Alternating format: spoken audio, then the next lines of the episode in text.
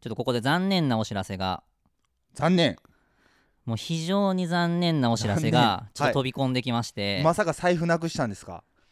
財布ないやんっていう。財布ないやんっていう。はい。これはちょっとあの前回参照、はい。そうですね。あ前回？前々回？前々回かな。前かな？あれ？前回のオープニングトークとかかな？あ前回かな、うん。うんうんあのちょっとわからん人はねねあのぜ聞いてくださそいう遡って聞いてもらえればと思これはうんですねあの非常に残念なんですけれども。いやこれななんすかちょっとざそのシナヤンのその残念トークぶりが久しく聞いたことないんですけどよほどのことなんですねこれは。あもう一大事だね。もうまさかこんなことが起こるなんて。マジで？まあここまで話してはい。もしかしたらお気づきの人が。そあそうあれ？ちょえ？そういえば聞こえないね。そうなんですよ。聞こえないねこれ。なんとですね今回すみへいくんがはい。いないんですよ。くっそーっていうあのか野郎あの野郎っていう感じで。財布なくした払い線にあれですか？こんなことしよったんですか？いやーマジでちょっと逃げ出しましたね。飛んだんですねこれ。飛びましたね。この間そうまあ覚悟を持ってよと。はい。すみへいこれからこのお味噌汁ラジオは、はい。ポッドキャストを飛び出して、はい。もうたくさんの人に聞いてもらうはい。こう超そうだね有名な番組に成長していくと、うん。つまりはい。すみへいがここのはい。番組で話すことっていうのは、はい。その会社員であるすみへはい。いはもちろんあのーやけども、うん。その考えてることとかね、うん。行動全部がうん。もう筒抜けだと、うんこう街中がもうすみへいのうん。行動に注目するぐらい影響力のある番組になるから、はい。覚悟しておけよと。はい。ああの時は分かりましたって言ってましたよね確か。言ってた言ってた。ななんならこうね、うん。あのーまあまんざらでもないというか、ね。かかってこいやみたいな 人気出たらどうしようみたいなね、いうんうんうん。やこれおじけついたんじゃないかなっていう。マジか。ちょっと残念。てかすみへいファンの人も結構いてるじゃないですか。そうなんですよ。これちょっと心配してるのが、うんこのすみへいがお休みって、はい。要はこう今回、はい。あの収録に参加してないっていううん。のを僕は今言った時点で、はい。もしかしたらポッドキャストを閉じた人が何人かいるんじゃないかっていう。いやこれちょちょちょちょっと待ってくださいよ。まだ閉じないでくださいよ。これねすみへいがいることによってしなやんと僕だと農業職農業職がかなり強くなっちゃうじゃないですか。なるね。すみへいがまああのクールなあのあの会社員がいることによってうんちょっとやっぱそっち方面に行きそうなところをこう、止めてくれるんで、非常にねやっぱり大切な僕らのラジオとしてはそうなんですよ。あのメンバーというか位置づけの人やったのに、うん。そうなんですよ。もういないんですよね。やばいね。でなんかちょっと悔しいんでうん、まあ悔しいね。へいがいないから、はい、もうすみへいがいないことをうん、こう逆手にとってですねはい。こう普段すみへいがいるとうん。喋らないようなことをもう喋ってしまおうと。なるほど。だったら、なるほど。うん、はい。もうき来てないんだからしょうがない。しょうがない。うん、もう何言われてもはい。いやすみへいには関係ないことだし、まあそうですね。うん。まあもう言っちゃいますかじゃうん、じゃあ僕からちょっと、あおじゃあぜひはい、うん。しなやんで。言っちゃ,、まあ、言っちゃいましょう。ここだけの話みたいな。ここだけの話。うん、僕はねすみへいと、はい。まあ、出会ったきっかけとかはですね、はい。あの過去何回目だかな？4回目？うん。あ3回目かな。うん。でまあ出会いのきっかけみたいな回があったと思う。あ話したね。あ4話した。回目かな。4 4回目4回目かな？かうん。5かうん、その時に話したと思うんですけど、うん。僕ねすみへいと最初にはい。会って、はい。で、まあ、ちょっとまあ付き合うというか、はい。まあ、すみへいとこうツイッターとかでつながってやり取りして、はい。その後、はい。もうむちゃくちゃ衝撃的だったことがあって何何？僕ねうん。すみへいをずっと年上やと思ってたんですよ。あれ？あししかも結構年上やと思ってて。その当時のしなやんは 30? 今7やから？30だから6 6とか？か5あ6かな？6かな、うんもうだから40超えてたと。いやえっとね40、まあ、超えてたって言われても、うん。ああそうなんですねみたいな。まあ割と中中年の雰囲気出し出してる時あるいからね。やかなり出てって、なんか、うんこう妙な落ち着きと、うんうんうん。その時のこう、まあ、見た目風貌とかもうん。うん。あどう考えても年上、そうやね。あのだってあのパパ感は出せやんもんね。そう。の割になんかフットワーク軽いなとは思っとって、そうやね。うん、あれ？とあ結婚されてないんかなとかってうん。勝手に詮索しとって、でそのすみへいとうん。こう初めて会って、年齢とか聞くじゃないですか、聞きます。うん。まあ、その時にうん。の僕の多分純平から言われた年齢に対するうん。僕のリアクション多分うんすごい顔してたんじゃないかなっていう、なるほど、うん、ビビりすぎて。引きつってるみたいいなやもうマジでねマジでびっくりした。だから5つ下なのかな？6, そう。えーとね僕うん31で僕が32やから、うんうん。まあだからしなやんかするとむ6つ下になんの？っていうことかな。かな。いやもうだって衝6つ下ってさ結構したやん。6つ上ぐらいやと思っとったら6つ下やったってね、うそうそうそうそうそう。いやもうマジでびっくりした。もう最近はねはいあの、だからそう考えると、うん。めちゃめちゃ若返ったなと思っとって、はい。最近のすみ平は。そうやね。なんかあのフェイスブックとかやってるとあのー何年まあ何年前の今日みたいなあー出てあるじゃないですか、出てきたんですよ去年のすみへが、それをあのお味噌汁ラジオの、ね、グループに共有したんですけどね、若あのそっちの方が老けてるんですよ。いや確実に老けとるよね。そう。やけど今現状見たらあれ？今の方が若返っとる若返っとるなっていう話をねちょうどねしてたんで。そう。だからあの写真は割とまだこうちょっと仲良くなってからのそうやね。写真やん、うんうんそうそうそう。だから俺が最初に会った時はさらにそこからもっと年取ってる感じの。なんやろうね。なやっぱりこう充実してるんかな。やっぱ自信ついてきたじゃない？こうあの野郎男としての、ねいやいやしねいやもしかしたらモテとるんちゃう？やっぱり。僕らの知らんところで。知らんとこでまさか彼女おるとかうわー何人もこう。マジか。あ今日ももしかして来てないのってそれ？え？あの野郎。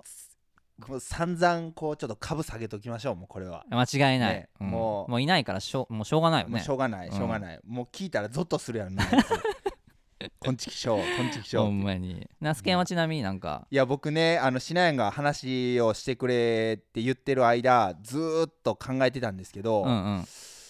ずーっと考えてたんですけどねあんまり思い浮かばないんですよ。あのえっ、とねただえーまあ水平まあ面と向かって言ったこともあるんであるかな。うんうん。んですけどあのねまあおそらく純平とえっ、とまあ話された方どこまで思ってるか分かんないですけどうんうん。めちゃくちゃプライド高いと思うんですよ。プライド高いこれはね本人を目の前にすると、まあ、なかなかちょっと言言っていい時とこう言わん方がいいなっていう時純平もうんうん。自分で言ってるんですけど、うんうん。あのー浮き沈みがあると。あるね。でもう、沈んでる時は SNS を一切見ないと言うてたね。言ってるんで、うん。そういう時に言うのはもう論外なんですけど、はいはい。あのー逆に、えー、ハイな時に言ってもなんか落としてしまいそうでそのああのテンションをね。うんうん。でまあただこれは、えー、と別に純平の足を引っ張りたいとか純平の株をまあ下げたいっていうわけじゃないんですけど、うんうん。やっぱね随所にねプライド高いのがねにじみ出てる気がする。出とるね。なんか話すると、やっぱね、まあ、言うてもあしまこれ今しまった これ今ピーピー入ったかな音。入ったかな？あのごめんなさい。炊き込みご飯が完成したようです。すいません。あの、ね。しまった。あのまああの 純平の怨念かな。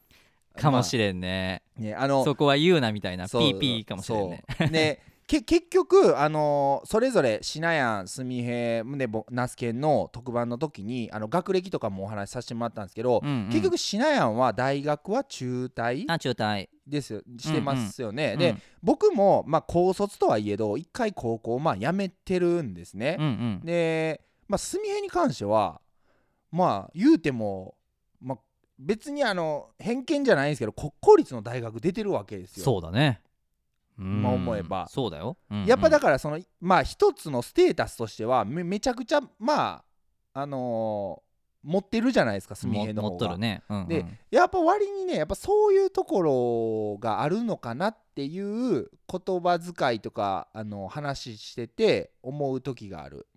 なるほどね。あのまあ学があるというかまあ過去にそういうーうん。国公立の大学をうん。まあ俺は出てるんだと。そう。出てるからあのーなんていうかな素直な時もあるんですけど、うん。じゃない時もある。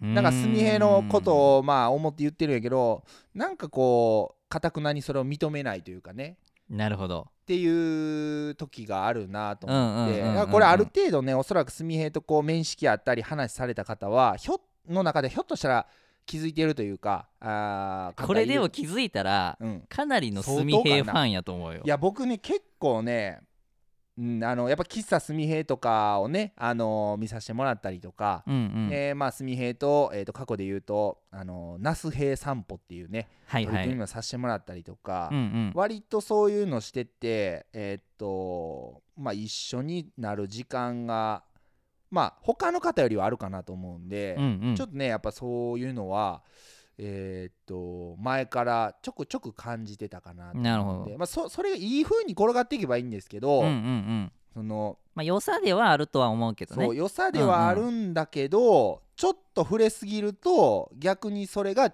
その純平本人の可能性をこう狭めているというか、うんうんうん。でこうやってあ多分あいつに言うとあのいやそれでいいんですよとかって言うんですよ あいつは。い言うね。やだからそういうことを言っとんねやないかって思うんですけど。うんうん。パタンってこうし 締める時あるそうねそうそう。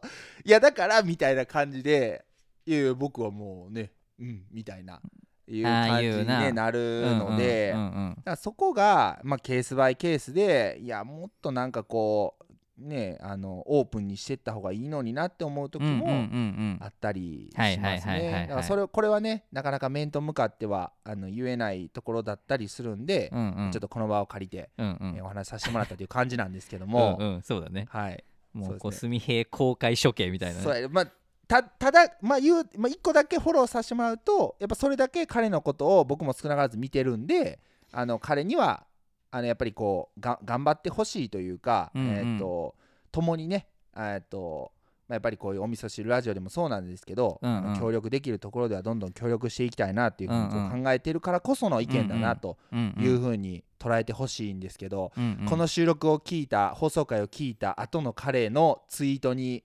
もうめちゃ,、ね。めちゃ注目してるんです注よ目やね。一切リツイートとかいいねなかったらマジでああみたいな感じなんですけど。そうやね。だからこの回はあはい。いいつもははい。そのポッドキャストにうん。公開する前に、うん。まあ、当然その3人のなの3人のうちでねそうですね。編集前の音源と、はい。あと僕が編集した後の音源を、うん。まあ、みんなに聞いてもらって、はい。あ OK だねってなってから公開してるんですけど、はい。この回に関しては、はい。あのすみへんには聞かせません。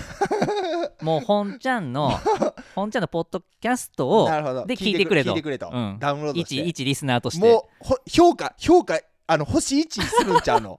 嫌がらせで。嫌がらせで。最悪な回でしたみたいな。いやーもうほんまにいねそうもう今からねうん。いついつ公開しますよみたいな、はい。ねあの発信をしたら、はい。もうすみへ多分ずっとこうやってスマホ見とるんじゃん通通知来る。そう通知ずっと更新しとるんじゃんこうやって、うん。シュッシュッシュッシュ ほんまにね。まあまあねほんまなんだかんだ言って好きなんすよ、僕も那須家も。まあそれだけすみへのことを。そうそれだけねやっぱね言ってしまうっていうことはね、うん。まあやっぱ見てるというかなんかやっぱついついね意識してしまうこう女子の目で追ってしまうかのようにあのすみへ別にすみへのことが好きっていうわけじゃないんですけど うんうん。そのあ好きっていうかまあその、えー、と異性い異性同同性としてやっぱ尊敬できる部分があると。そうだね。うんうん、ただそういう人間臭さがある部分も少なからず感じれるんで、うんうん。やっぱりこうなんだろうな接していて。うんうん。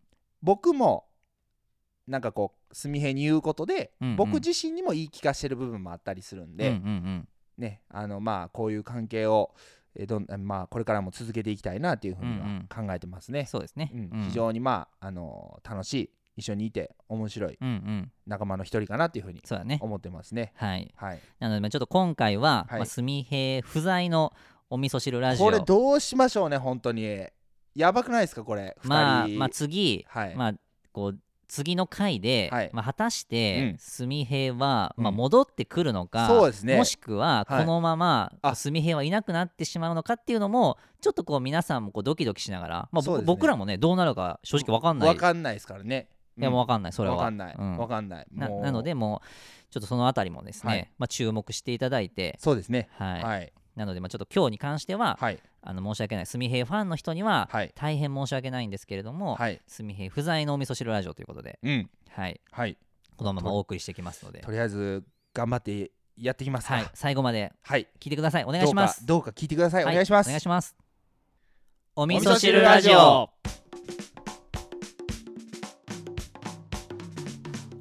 というわけで、まあ、いつもの通りですね先ほど、はい。お味噌汁ラジオのタイトルコールをうん。させていただいたんですがはい。これあのコアなですねお味噌汁ラジオファンの方は、もしかしたら気づかれたかも。気づい気づきますかね？どうどうですかね？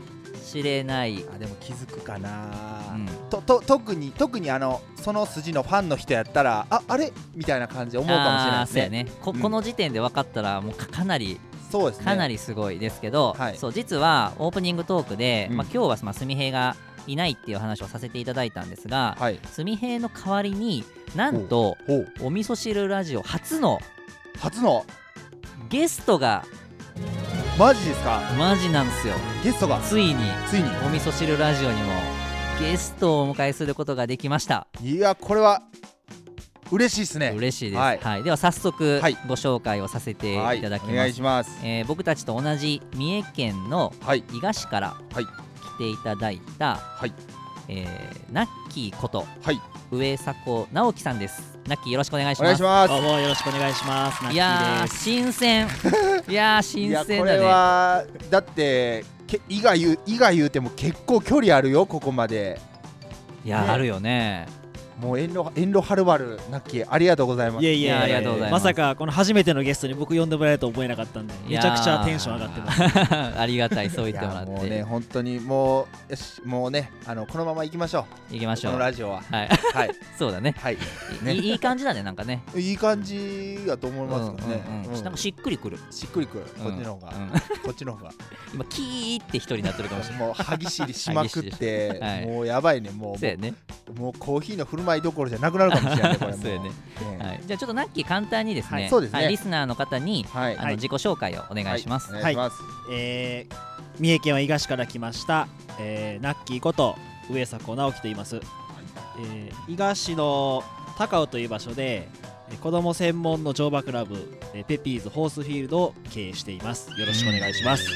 子供専門。うはい。これはまああの子供専門っていうのはまあ普通乗馬クラブっていうのはわ割と、まあ、よく聞くというか、えー、と乗馬クラブとだけ聞くとイメージ、まあ、される方、まあ、やっぱ大人のみたいなね。ああ、そうそう、なんかそんなイメージが。こうやるようなはい。イメージあるんですけど、子供専門。え子供まあ小、あえー年中さんから、はい。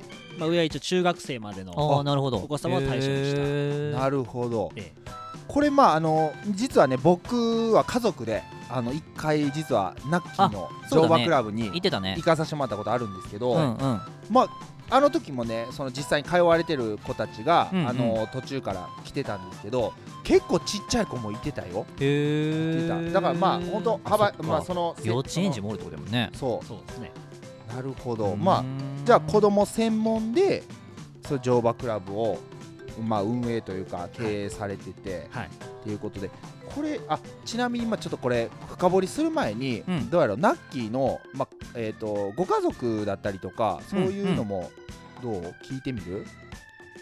そうだね。あ、な夏希に聞きたいことがあれば。いやなんかまあ一応やっぱりこうまあ言うても、まあ、乗馬クラブって僕うんうん。行く前は一人で経営経営っていうか動かしていくって、うんうん。まあ、まずちょっとこう厳しいんじゃないかと思ったんですよ。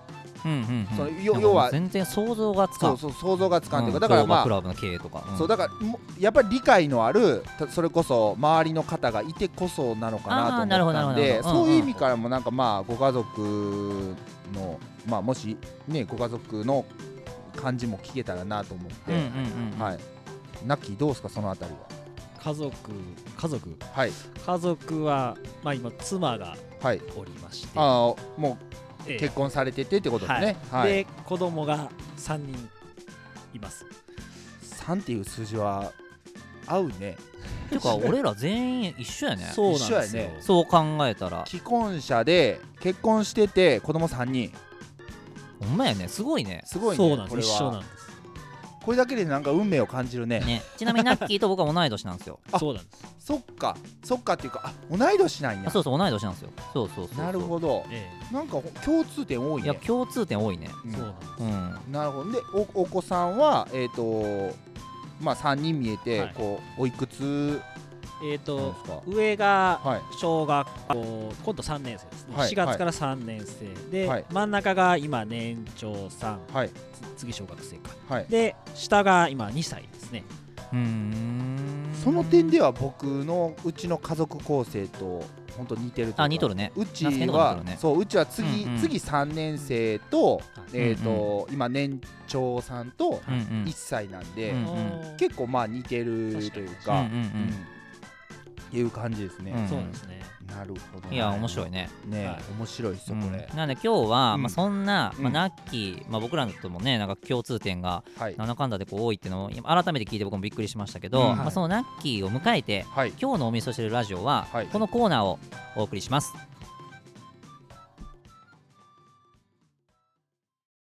ルールルルルルルルルルルルルルルル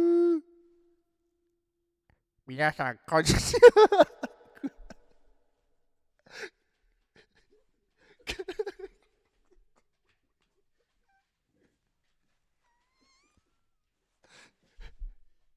黒柳？あかん。ルルルルルルルルルルルルル。皆さんこんにちは。黒柳。です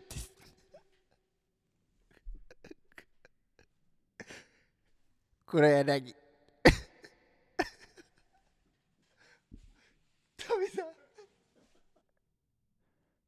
ルルルルルルルルルルルルルルルル皆さんこんにちは黒柳なすこです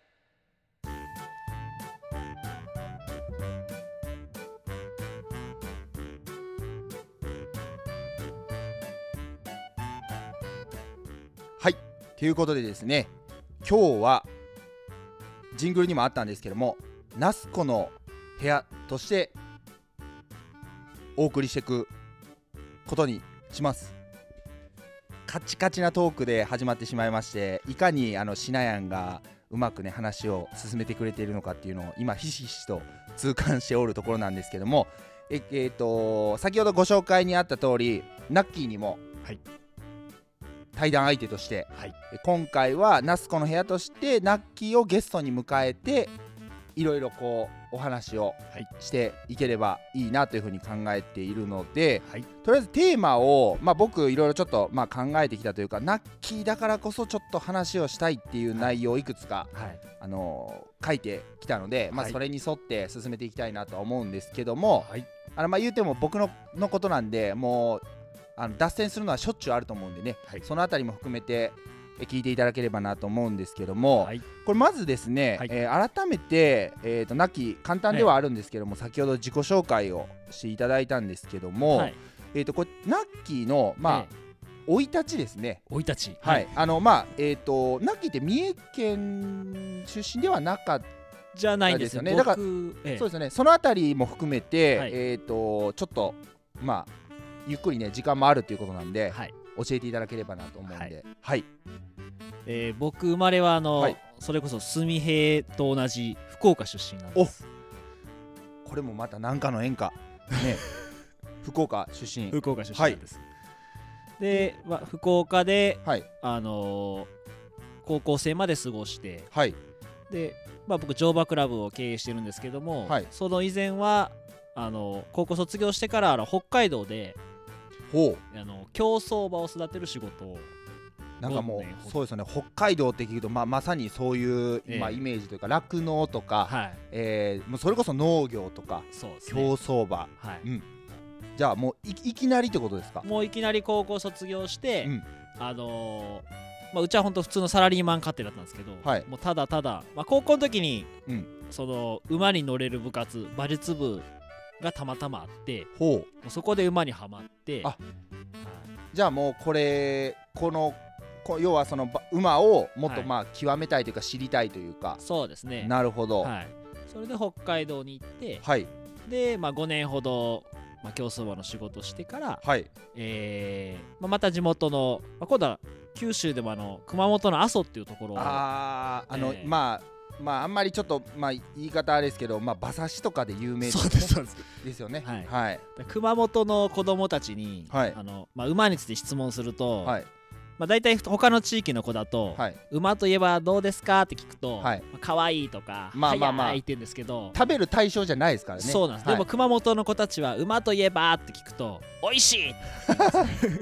あ文化の違いやな。まあそうですよね、あのーまあこれじゃあ年齢的にはええ。18歳で、ええ。えー高校卒業して北海道に行って、はい。えー、と5年。そうですね。だからまあ18歳から5年な23歳はい。で、えー、と熊本に行ったっていう感じですかね。そうですね。23から、まあ、30手前までは。あ結構じゃあ長く。そうです。6年ぐらいはいましたね。なるほど、はい。で、えー、とじゃあそのまあ30歳で、まあ、ええ。一応それは、えーとじえー、と乗馬馬に携わってたってことですか？そうです。阿蘇のその乗馬クラブ。はい。で、まあ、そこで初めてあの、まあ、子供と馬の関わりを、まあ、教えてもらったというか。なるほど。そこが子供と馬の出会いでしたね。なるほど、はい。じゃあそこでまあそういうまあちょっと言うたらこれからのナッキーのまあ人生というかのまあ起点になったというか。そうですね。今今の基礎がそこにあるっていうことそうです。ねね本当原点というかまあ子供と馬という原点は阿蘇なるほど。ですね、僕にとっては。なるほど、はい。じゃあ、えー、とそこで、まあ、そういう出会いがあって、はい。でまあ、30歳まで、はい。えー、と阿蘇にいて、ええ。それから先はで、えーまあ今その妻との出会いなんですけど、はい。妻と出会ったのが24の時ではい。結婚が28なんですよ僕。えー、と待ってください。24ってことはまあじゃあ熊本で出会ったってことですか？そうなんですよ。あで妻の実家が今その乗馬クラブを経営してる伊賀なるほど。なるほど。それで出会ってはい。あのーまあ、28年で結婚して、まあ、阿蘇ではい。結婚したんですけど、はい。はい。で、まあ、まあどうしても30手前って結構みんないろいろ考えるまあ時期だと思うんですけど、それこそまあ会社勤めの方であれば、はい。まあ役職がついてねくる、まあ責任ある役職がついてくる、はい。年頃だし、えええーやっぱりそういう自分のこう夢というか、はい。独立したいっていう方は悶々とええそうですよね。ねしてくる。あよくあのよくラジオでうちのラジオはあの悶々っていうワードが出るんではい。ついつい使っちゃったんですけど、まあその年代にまあナッキーも突入してったってことなんですね。そうなんですよ。なるほどで、うん。まあ阿蘇で5年以上過ごした中で、はい。まあ、子供と馬がすごく、はい。あのー関わりが子供にとっていいっていうのは実感としてあったのでなるほど。なんとかこれを自分でこうできないものかというのを、はい。まあ、模索始め模索し始めたのが29歳ぐらい、なんです。あーなるほど、はい。で模索し始めてまあもうええ。結婚して、はい。えー、と模索し始めてで特にやっぱり家庭ができたっていうことは、はい、やっぱりよりまああのその時はまだ子供は生まれえっ、ー、とうんと一番上の子がちょうど生まれたぐらいですね。じゃあもうやっぱりこう自分にも家族、まあ、はい奥さん、で子供ができて、はい。やっぱり子供の先を見た時に、はい。よよりやっぱそういう思いが強くなったというか。そうですね。なるほど、で、うん。あのーまあ乗馬クラブって結構イメージ皆さんつかないと思うんですけど、まああのー僕正直ナッキーと出会う出会わなかったら、はい。乗馬クラブって、はい。まあちょっとごめんなさい偏見な部分もあるかもしれないですけど要はお金持ちの方がそうですよね。い行くような、はい。あのーものだと思ってたんで、はいはい。だから僕というかまあ言うたら一般家庭にははい。かなりまあ縁がないと言うたらいいのかな、はい。ちょっとまああのごめんなさい表現が、えーうまくうー言えないんですけども、えーやっぱそういう風なイメージだったんですけどそうですよね。はい。だからまあそのイメージをちょっとあの変えたいなってなるほど。ってもう、まあ、具体的な話すると、はい。まあ、子供と馬の関わりで一番僕はすごいなと思った出来事があって、はい。えーまあ、その前いた乗馬クラブが、まあ、結構不登校のお子様とかあと、まあ、ちょっと体に障害がある子とか、まあ、はい。はいいろんな子をこう預かってたんですね。うん。その中で、まあ、一例なんですけど、はい。あの中学生の男の子がはい。一人来まして、はい。この子がまあ何にも喋んない子で、まあ、あの不登校だったんですけど。あ不登校で、ええ。もうほぼ要は自分を、ええええ。まあ出さないというかそうですね。もう本当何にもしゃべるもうこんにちはともちろん声なんか聞いたことなかったですし。その表情とかはどんな感じなんですか？あもうムーです。ムーですか？ムーなんですよ。でただうん。まあ馬が好きっていうことで切ったんです最初なるほどなはるほど。はい。はい。であのーまあもちろん乗馬をするわけなので、はい。まあ、僕はこう教えますよね乗馬を、はいそしたらこう彼もこう教えていく中でどうしてもコミュニケーションを取らざるを得なくなってくるんですね。まあそうなりますよね、はい。まあやっぱり言うてもあのんまあ一歩間違えたら危険じゃないですか、はいはいそう本当に生命に関わるので、そのあたりも含めてしっかり伝えないといけないですもんね。そうなんですよ、はい。でまあ彼もうん。だんだんこうもっと上手くなりたいっていうこう欲が出てくるわけですよ、はい。そしたらうん。初めてですね、あ僕ナッキーってこう呼ばれてるんですけど、はい。ナッキーどうやったら馬はこういう風に動くのっていうのを聞いてきてくれたんですよ。おっしゃこれは閉めたもんだと。はい。であのそれからだんだんコミュニケーション取れるようになってはい。でその後ですねやっぱそれがきっかけか分かんないんですけどもうどんどんどんどん僕と話すようになってなるほど。で最終的にはですねまあ乗馬をやめた後もですね、あのなぜか語学留学をするという。はい。まあ溜まってたんでしょうね本人の中でねいなろいろまあ、はい。それをきっかけにすごくしゃべる逆にしゃべることを学びに行くという、すげえ。ほはい。まあ、それをまあ他にもいろいろあるんですけど、まあ、それはい。を体験した時に、う。はい。馬と子供の関わりでこんだけ子供たちは幸せになる。だったならこれ自分でやってみたいなと。なるほど、はい。まあそのことのそういうやり取り、まあきっかけがあったからこそ、はい、えーとよりその思いをはい、強くしていたわけですね。そうですね。なるほど、はい。でそのまあそういう熊本時代を得て、はい。えっ、と実際にじゃあはい。もうそのままもういわゆるあの奥さんの、まあ、ええ。実家がある伊賀で、えーとまあ、独立っていう感じになっていくんですかねそうするそうなんですよ。ねそこがと。はい、あのいろいろありまして。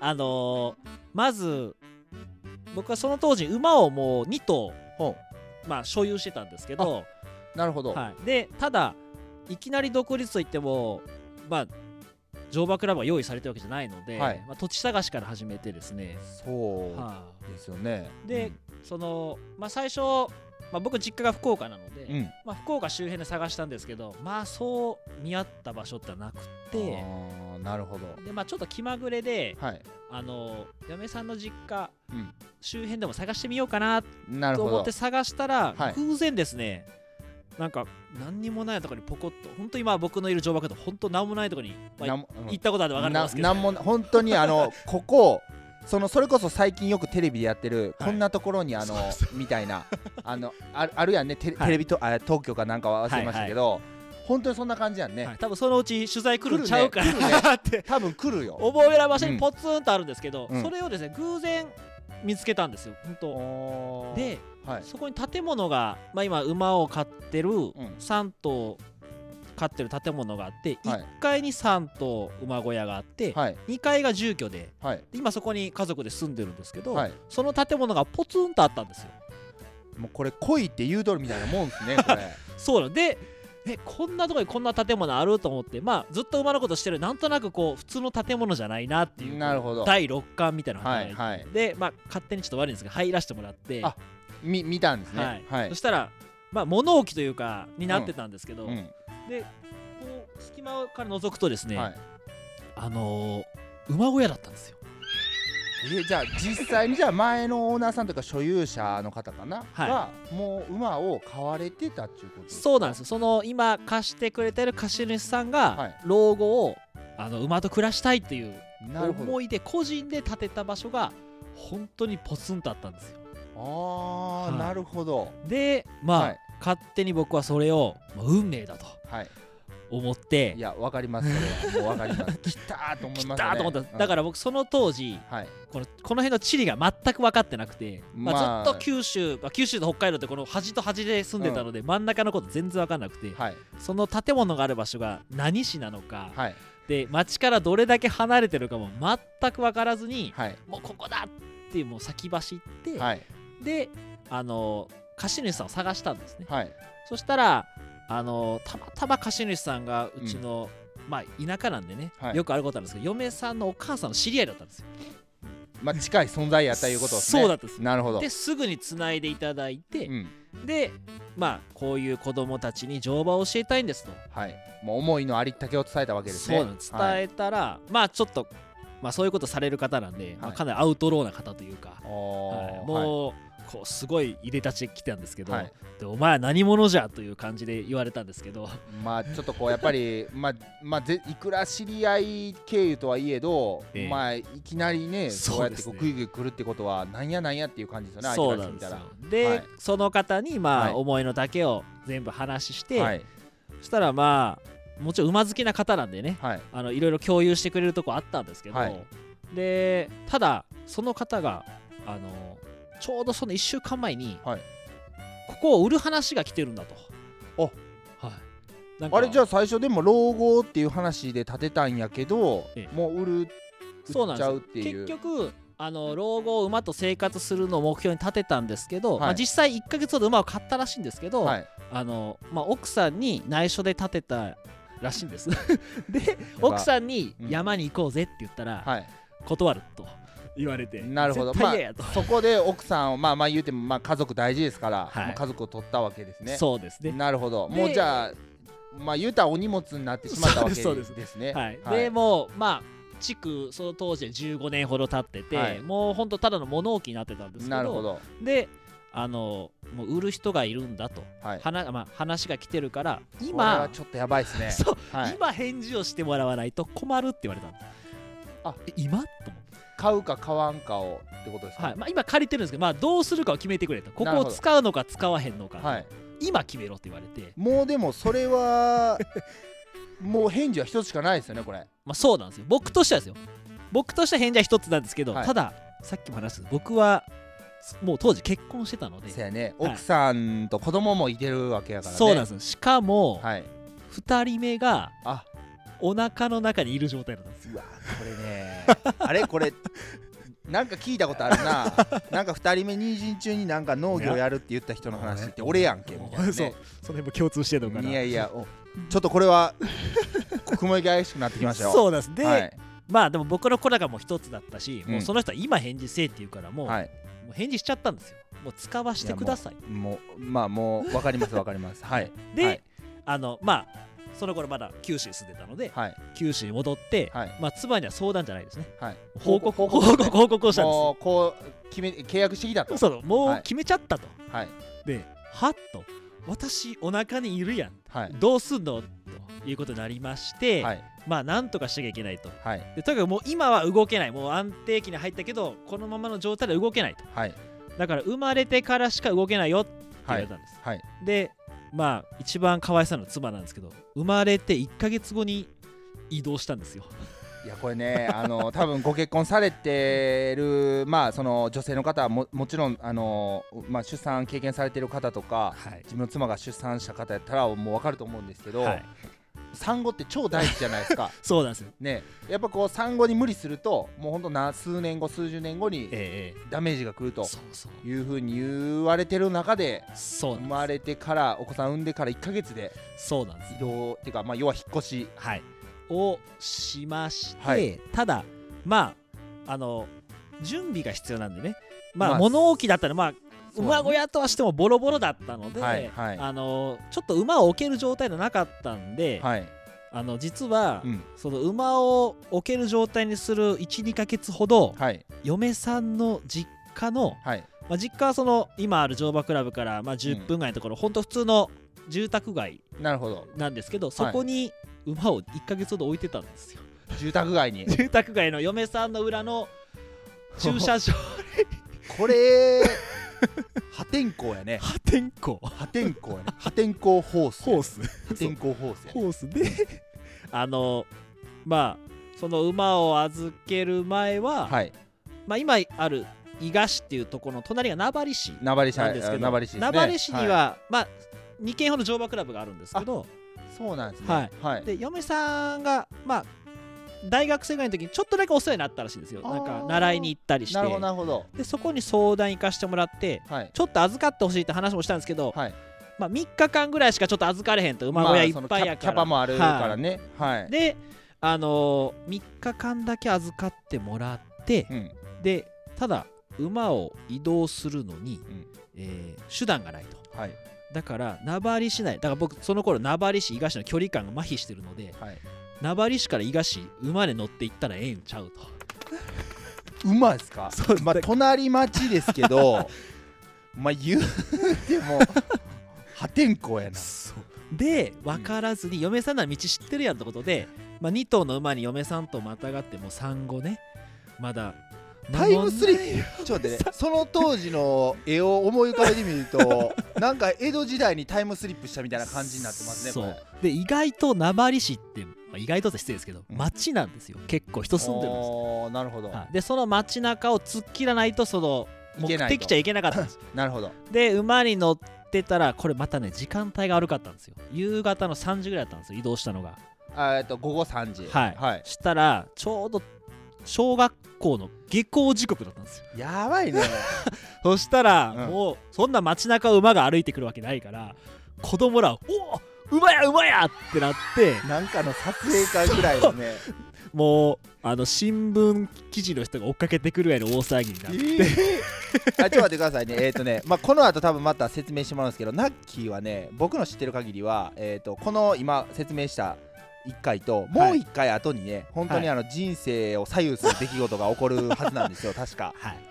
そうまあそれよりも先にこんそんなことがあったんですね。そんなことがあったんですなるほど。はい。はい。でまあそれでまあ馬を実家に預け預け実家で買って、はい。まあ片付いたのでまたその時あのトラックがあったので、はい。トラックで馬を運んではい。で、まあ、今の乗馬クラブに収まったんですけどもはい実はここでまたやらかしてまして。また何かあったんですか？はいまた、はやらかしてるんですけど、はい。まあさっき言ったんですけどもうほったらかした土地なので、うん。もう草ぼうぼう。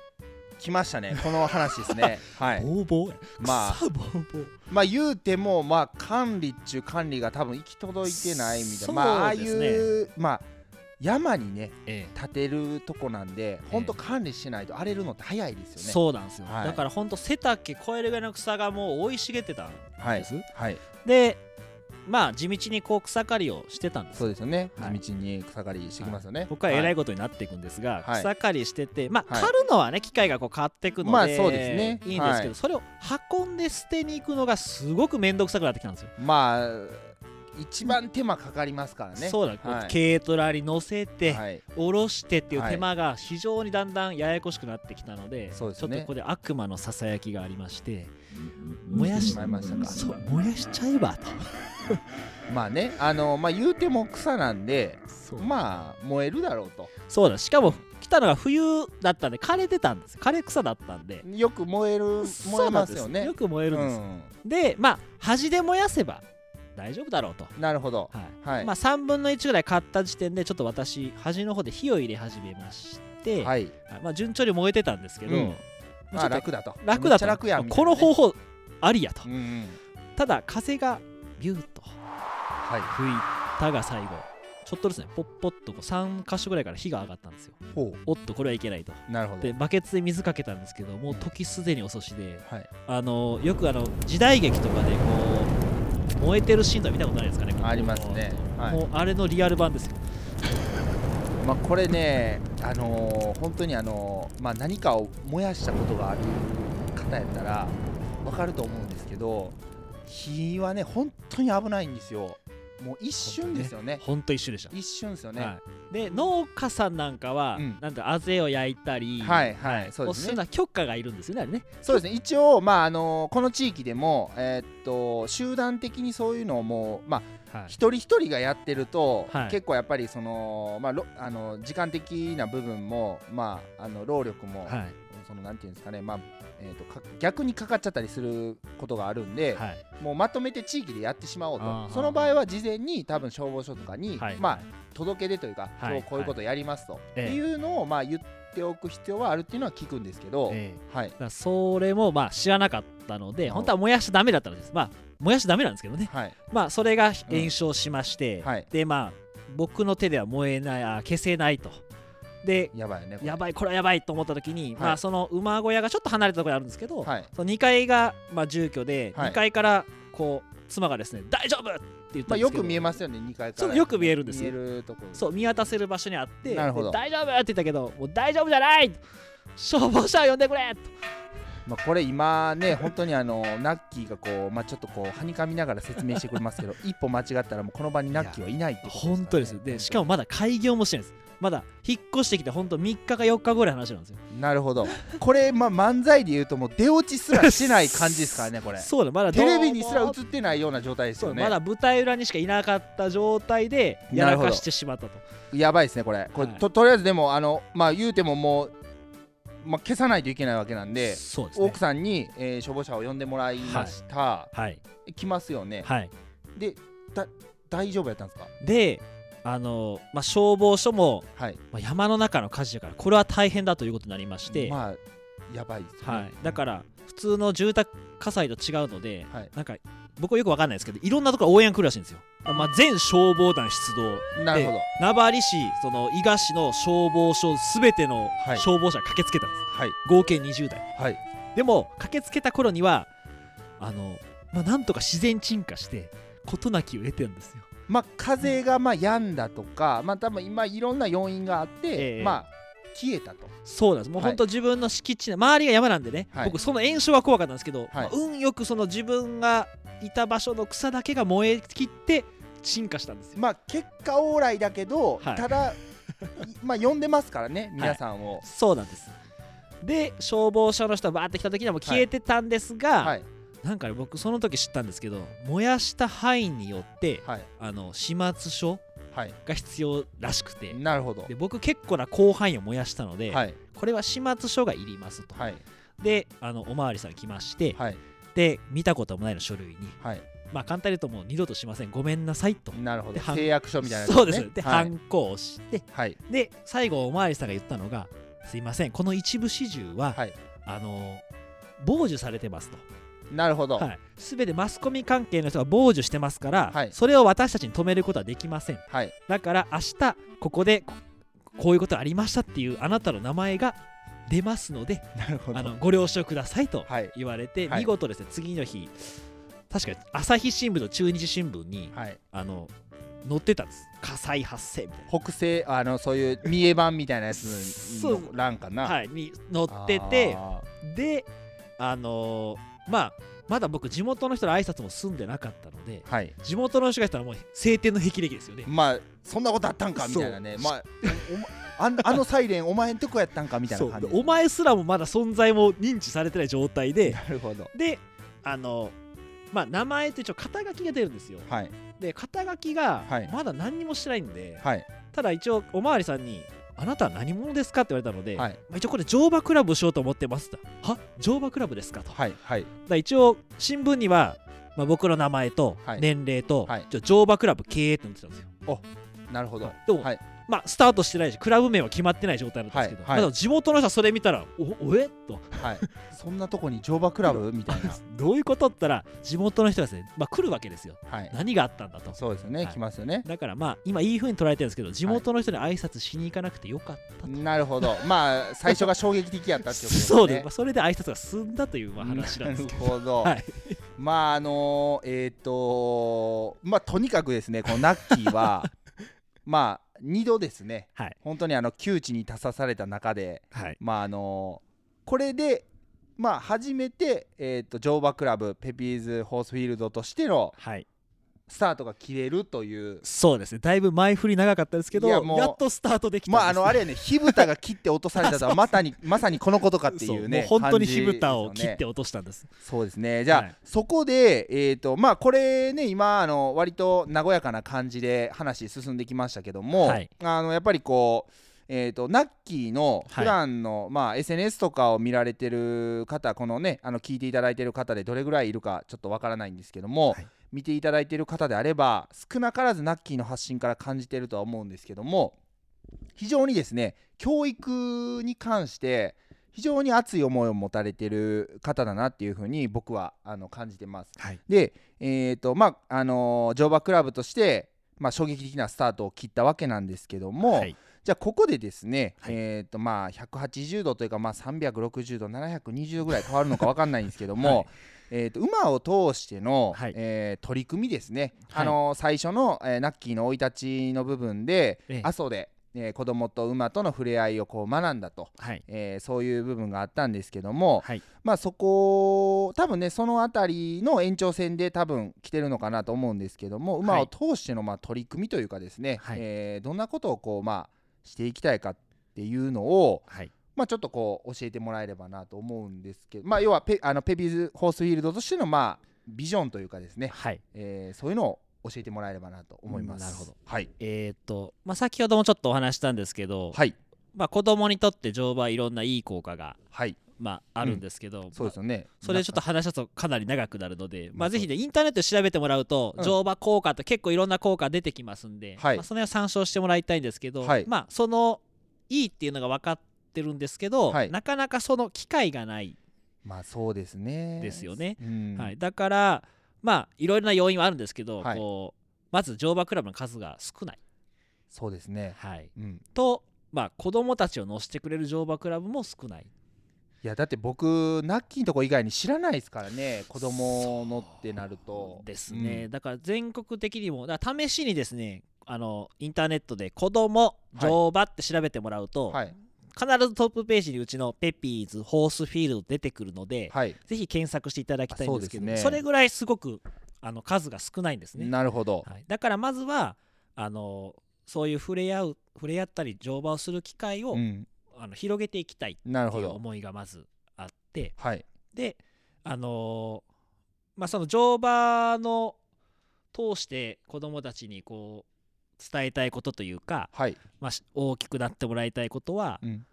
まあ、馬ってあのー大きい動物で、そうですね。はい。まあ言ったらまあ他のそういう触れ合えるまあ動物の中でははい、一番大きいん違うかなね、ああそうかもしれない。そう触れ合える動物なら確かに、犬猫と比べればもう比べ物にならないぐらいならのないですね。ではい特に子供からするとさらにでかく感じる。いやー多分まあ言ったら怖いうん、じゃないですか多分ね。そうですねだその怖さでかさはい。があるんですけど、うん。まああの馬ってすごくあの優しい動物なんですねだったんですよね。僕も行っえて触って感じたんですけど、もう大きいんですけど体は。はい。すごいね、あの温厚というかですね、はい。うん、優しいというか、はい。そういうのはすごくあの触れ合って感じた部分なんですけど。はい。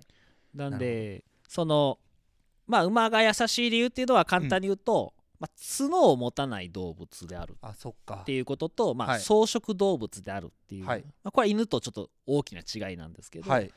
なので、あのー攻撃性を全く持たないんですね。なるほど、はい。がこれが、まあ、一番の優しい理由なんですけど、はい。まあ、ただよくあの一般的に蹴るよとかはい。噛むよって言われるんですけど、うん。まあ、蹴るっていうのは基本防御で,、なるほど。はい、ではい。噛むっていうのも基本防御なんですね。なるほど。ライオンみたいなの追っかけてきて食いついてきたりすることは絶対しない動物なんです。なるほど。はい。はい。でまあその優しさを持ったただまあ大きい動物。はい。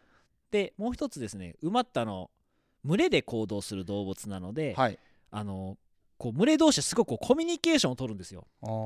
まあ、ボボス馬がいて、はい。ちゃんと群れを組織してで、はい。い、ろんなコミュニケーションを取るのがすごく優れた動物なんですね。なるほど。だからあの、まあ、簡単にちょっとだから乗れるんですよ。そういうことなんですね、はい、もし馬が単独で生きてる動物ならひょっとしたら人間を受け入れてくれなかったかもしれないですね。ああなるほど。でまあ実際そこに子供たちが乗ってはい。でまあ大きい動物ですから。はい。でまあさっき言いましたが頭が良くてコミュニケーション力の高い動物なので、うん。逆に子供ってのも分かるんですよ。なるほどね、はい。うん。で子供手が乗ってるって分かるんで、うん。まあ最初言うこと聞かないんですね馬もね。うん。あ子供だと、まあ、適当にやっとこうと、なるほど、はい。まあちょちょっと見下してるってね。そうそうそうです。はい。だからもちろん最初はこうなかなかうまくいかないんですね。はいこう自分の乗ってる子供の思いと馬の思いがこううん。なかなかこううまく一致しないので、はい。とにかくうまくいかないんです。はい。ただあのだんだん練習してるうちに、はい。まあ、うまくもちろんなってくるんですよね、なるほど、はい、そうするとあのーまあ、達成感っていうのがすごくあの他のスポーツに比べるとちょっと違う異質な達成感を味わうことができるんです。あー、まあ、普段子供たちってはい。どっちかというと指示をされることがそうですね。多いですよ、うん。大人からこうしなさいとまあかですね、指示待ち人間というかですね、ん。そうですね。指示がな逆に指示がないと何もできない子供が多いようにも感じるんですけど、そうなんですよね。なるだそれを、あのー思った時に、まあ、馬はあの子供であれ子供であれ指示を待ってる側、うんうんうん。だから大きい動物に対して子供は指示をしなきゃいけなくなるんです。なるほど、はい、だからその時にあのーまあ、簡単に言うと自分ではい決めてそれを馬に伝えてあげなきゃいけないんです。そしたらそこで育つのが、まあ、自分で考える力、なるほど、はい、っていうのがすごく育つのにものすごくいいんですね、あー。はい、これが一つ。はい。と、うん。まあ、もう一つ、あのー馬って言葉をもちろん喋らないので、はい。こうコミュニケーションを取る手段が言葉以外の方法になるんですね、うん。まあ乗ってからで言うならもちろん乗って足で合図して、はい。手綱でこう手綱ってこう持つ綱ですね、はい。でこう曲げたりっていうのをしなきゃいけないんです、はい。そしたらこう想像しなきゃいけないんですよ。この次。ああなるほどな。馬は何を考えてるんだろうと。うん。要は先考えないとはい、絶対馬にまあ言葉あるんですけど主導権を取られてしまうんですね、うん。馬が先に考えてそれが分からなかったらあじゃあはいもう今日馬はもうやめちゃおうとかですね。なるほど。勝手に止まったり、はい。勝手に草を食べ出したりしちゃうんですね、はい。それを想像することであの初めて馬とコミュニケーションが取れるのでなるほど。このもう一つがその想像力っていうのがすごく、育つ。なるほど、まあ、大事にしている2つはこの自分で考える力とはい。先を考える力、まあ、想像をするっていうのなるをほどな。あの僕は大事にしてますね。なるほど、はい、いやこれこれってまあある意味最も必要になってくる部分ですよね。自分で考えることもそうですけども、はいなるほどな、はい。こうじゃあ、えー、と馬を通して今言ってもらったように、えー、と自分で考える、まあ、力をつける、はい。で要は先を見る。はい。力をつける。はい。っていうこの2点を、まあはい。ナッキーは馬を通しての取り組みとして、えー子どもたちに、まあ、与えていきたいと。はい。っていうのを、まあ、ペピーズホースフィールドの思いとしてははい。持ってやられてるっていうことなんですすね。はい。なるほど。じゃあまああのそういう、まあ、ナッキーの、まあ、馬を通しての取り組みというか思いを聞いたところでまああのこれは僕も個人的にまあめ一番今回のまあ収録で聞きたかったことというか、はい。まあ、話したかった内容なんですけど、はい。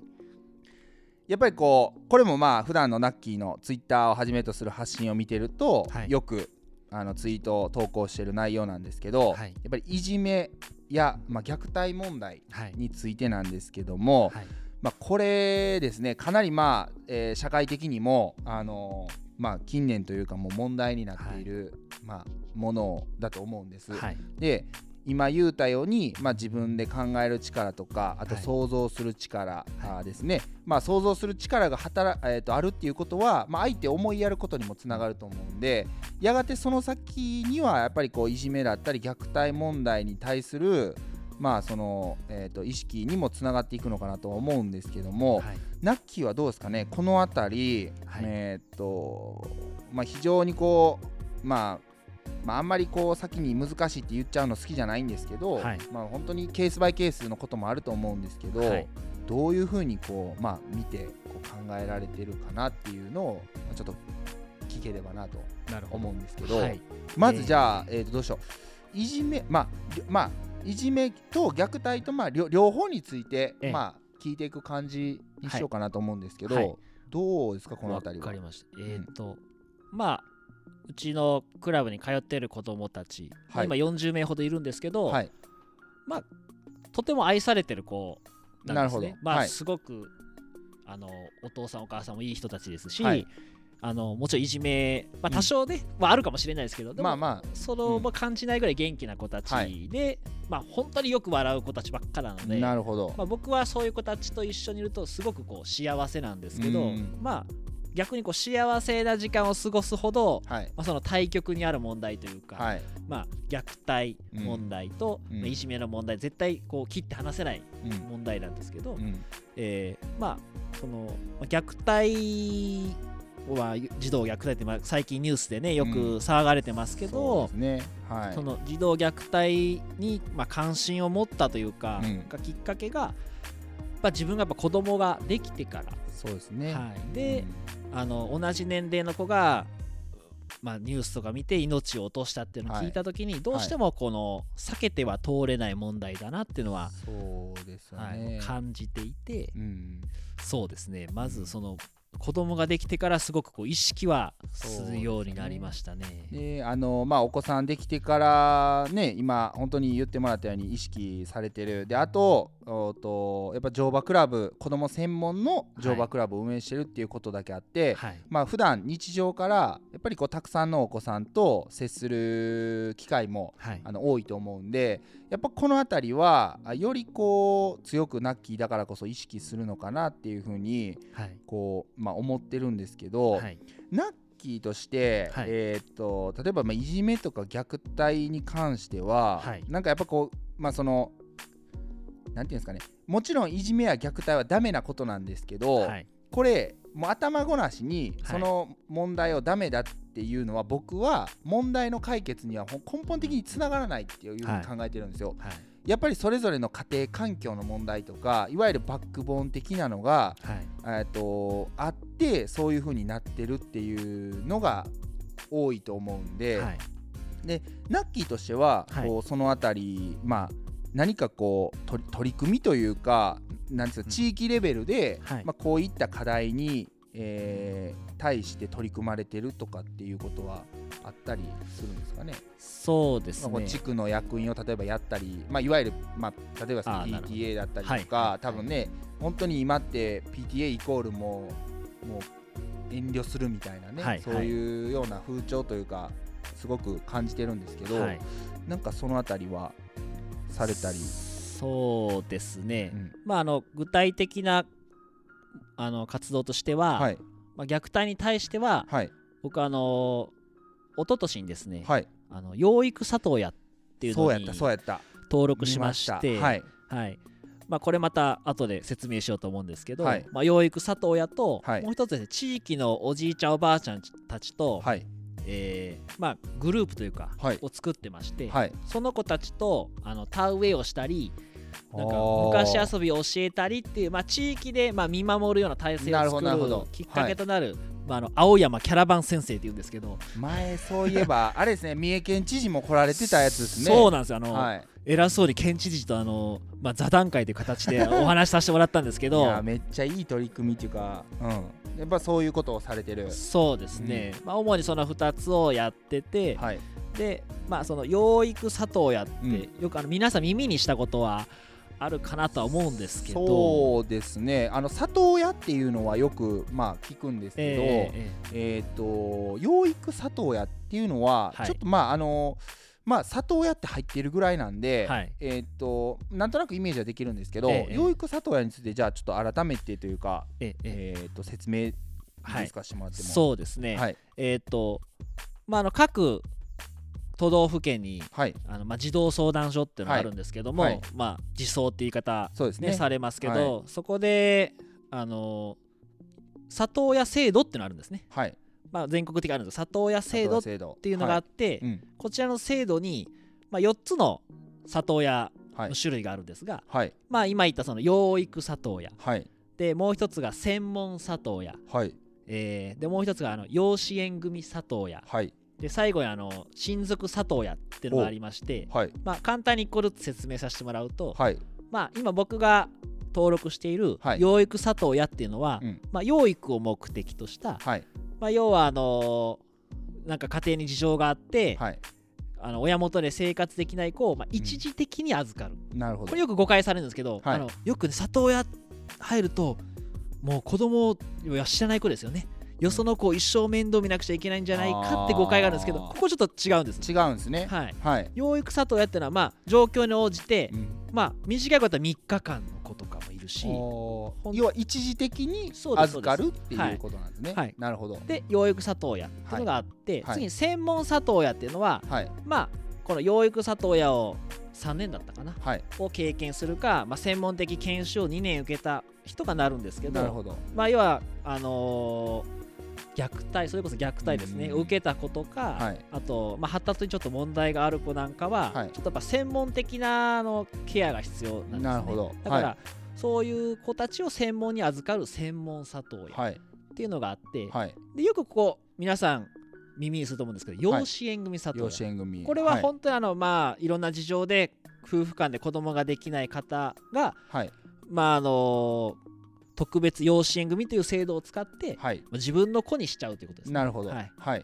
そういう制度ですね。はい。でまあよくあんまり聞かれないんですけど親族里親、実はこの方が一番多いんですけど。あそうなんですね。僕あんまりっていうかこの言葉は聞いたことなかったんですけど。そうなんですよね。意外と聞かれてないんですけどでも実はこの親族里親って方が結構いらっしゃって、はい。まあ、簡単に言うとですね、えーまあ、両親が事故とか病気とかで亡くなられて行き先のない子を親族が、まあはい、おじさんおばさん、まあ、おじいちゃんおばあちゃんがはい。見るんですけど、はい。まあ、その時に一応里親として登録をしてもらうんです。はい。そうするとあの、まあ、県とか児相からサポートをしてもらえるのでなるほどなるほど。だから親族の里親。っなるほど。ていうのがあるんです。だこの4つの里親制度があって、はい。まあ、僕はこの一番のね養育里親っていうのにおととし登録させてもらったんですけど。いやこれねまああの僕もそのナッキーがなったっていうなさ、まあ、そう養育里親になったっていうのをまあ聞いてというか知って、はい。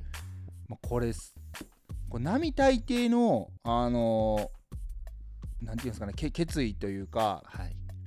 まあ、言うても一時的に保護するとはいえど、はい。やっぱ全く知らない子をまあ預かるケースになるわけじゃないですか。はい。だからこれナッキーの考えだけでははい。進まないというかそれこそ奥さんであったりそそれこそ子供たちの、はい。まあ、理解というか、はい。えっ、とまあ了承がないとはい。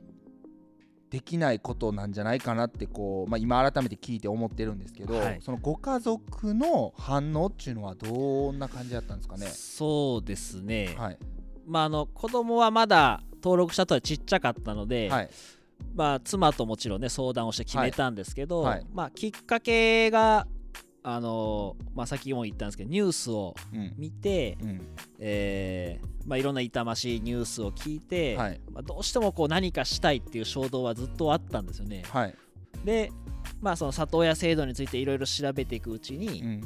あ養育里親ってこういうことができるんだっていうのを知ってで、はい。まあ、妻にあのこういう制度があるんだけどぜひやらせてくれないかって言ったら、まあ、妻はもうやっぱもちろんね子供が好きでずっと子供たちと関わってきた身なので、はいまあ、あの特に反対もされず、はい、まあ本当理理解力があったというか、まあ、奥さん自身もそういうのはやっぱり必要だというふうに考えられてたってことなんですかね。そうですね。もうそこはすんなりあの特に反対もなくじゃあ一緒に研修受けようかってことでなるほど、まあ、夫婦揃ってあの、はい。里親登録させてもらったんですけど。なるほど、はい。これ研修っていうの研修を受けたらな、えー、とそういうなれ里親にはなれるんでしょう養育里親には。そうなんですよ、はい。えーっとまあ年に1回はい。研修やってるんですけど、はい。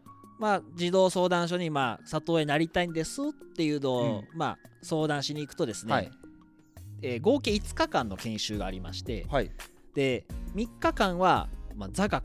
座学。はい。はい。もう丸1日、うん。まあ、こういう感じで育てるんですよとかいうのを3日間やって、はい。2日間はですね、まあ、その地域ごとに、はい。まあ、県単位でやるのであの各まあ市とかに、まあ、養護学校っていうはいありますね。学校あるんでですけど、まあ、そこの施設実習を実際にじゃあ現場に行ってそうですそうです。いうまあちょっとこう家庭の事情とかでそこで暮らしてる子をはい、見るってことなんですね。そうなんですよ、はい。でまああんまり詳しく内容言えない部分もまああるんですけど、はい。ただあのーまあ、イメージするとなんかすごくこう堅苦しくて、うん。なんかこう心が折れそうな研修受けるのかなって最初はこう構えてたんですけど、はい。これがね結構、まあ、言葉あるんですけど楽しくて。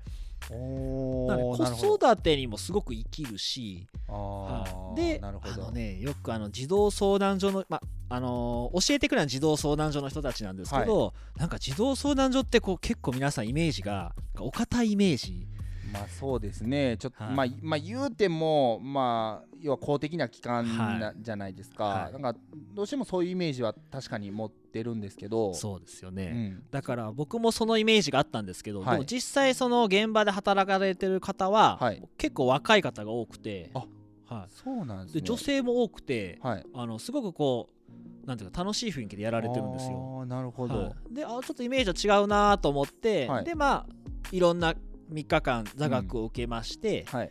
で、まあ、座学で一つだけねあのよくあの里親の方がつまずく行動っていうのがあって、あのまあ、預かる子供たち預かる上ではい。必ずやる行動っていうのがありまして、はい。それがあの試し行動っていうんですけど子供が親を試すってことですね、はい。親というかまあその預かってもらってる人をってことですね、里親さんをを試す行動があって、はい。えーまあどうしても事情があって来てる子たちってこう親御さんからまあ適切な愛情を受けてない子うんがまあほとんどなんですね。はい。なんであのこの人は信用に足る大人なのかなっていうのを子供なりにこう試す行動をするんです。なるほど、はい。でまあ構ってくれるかどうかっていうね。そうなんですよ。どこまで、で許してもらえるかとかなるほど。をはい。試しに来るんです。これが結構ですねあのここで心折れる里親さんが意外といらっしゃるんですよ。なるほど、具体的にどんなことするかっていうと、はいえーまあ、スーパーにお買い物に行きますよね、はい。そスーパーのカゴにもうこれでもかっちゅうお菓子を入れて持ってくるとか、なるほど、はい、もうひたすらご飯を食べずにこうひっくり返すとか。はあ まあまあ普通に自分の子供がやっとって頭はたくようなことをまあやってくるわけですね。そうなんですよ。この人ははいどこまで許して私を受け入れてくれるんだろうっていう試し行動っていうのがまあ里親さんに一番悩むとこらしくてはい。まあ、この話も結構面白かったんですけど、まあ、はい座学でまあそれをしてはい。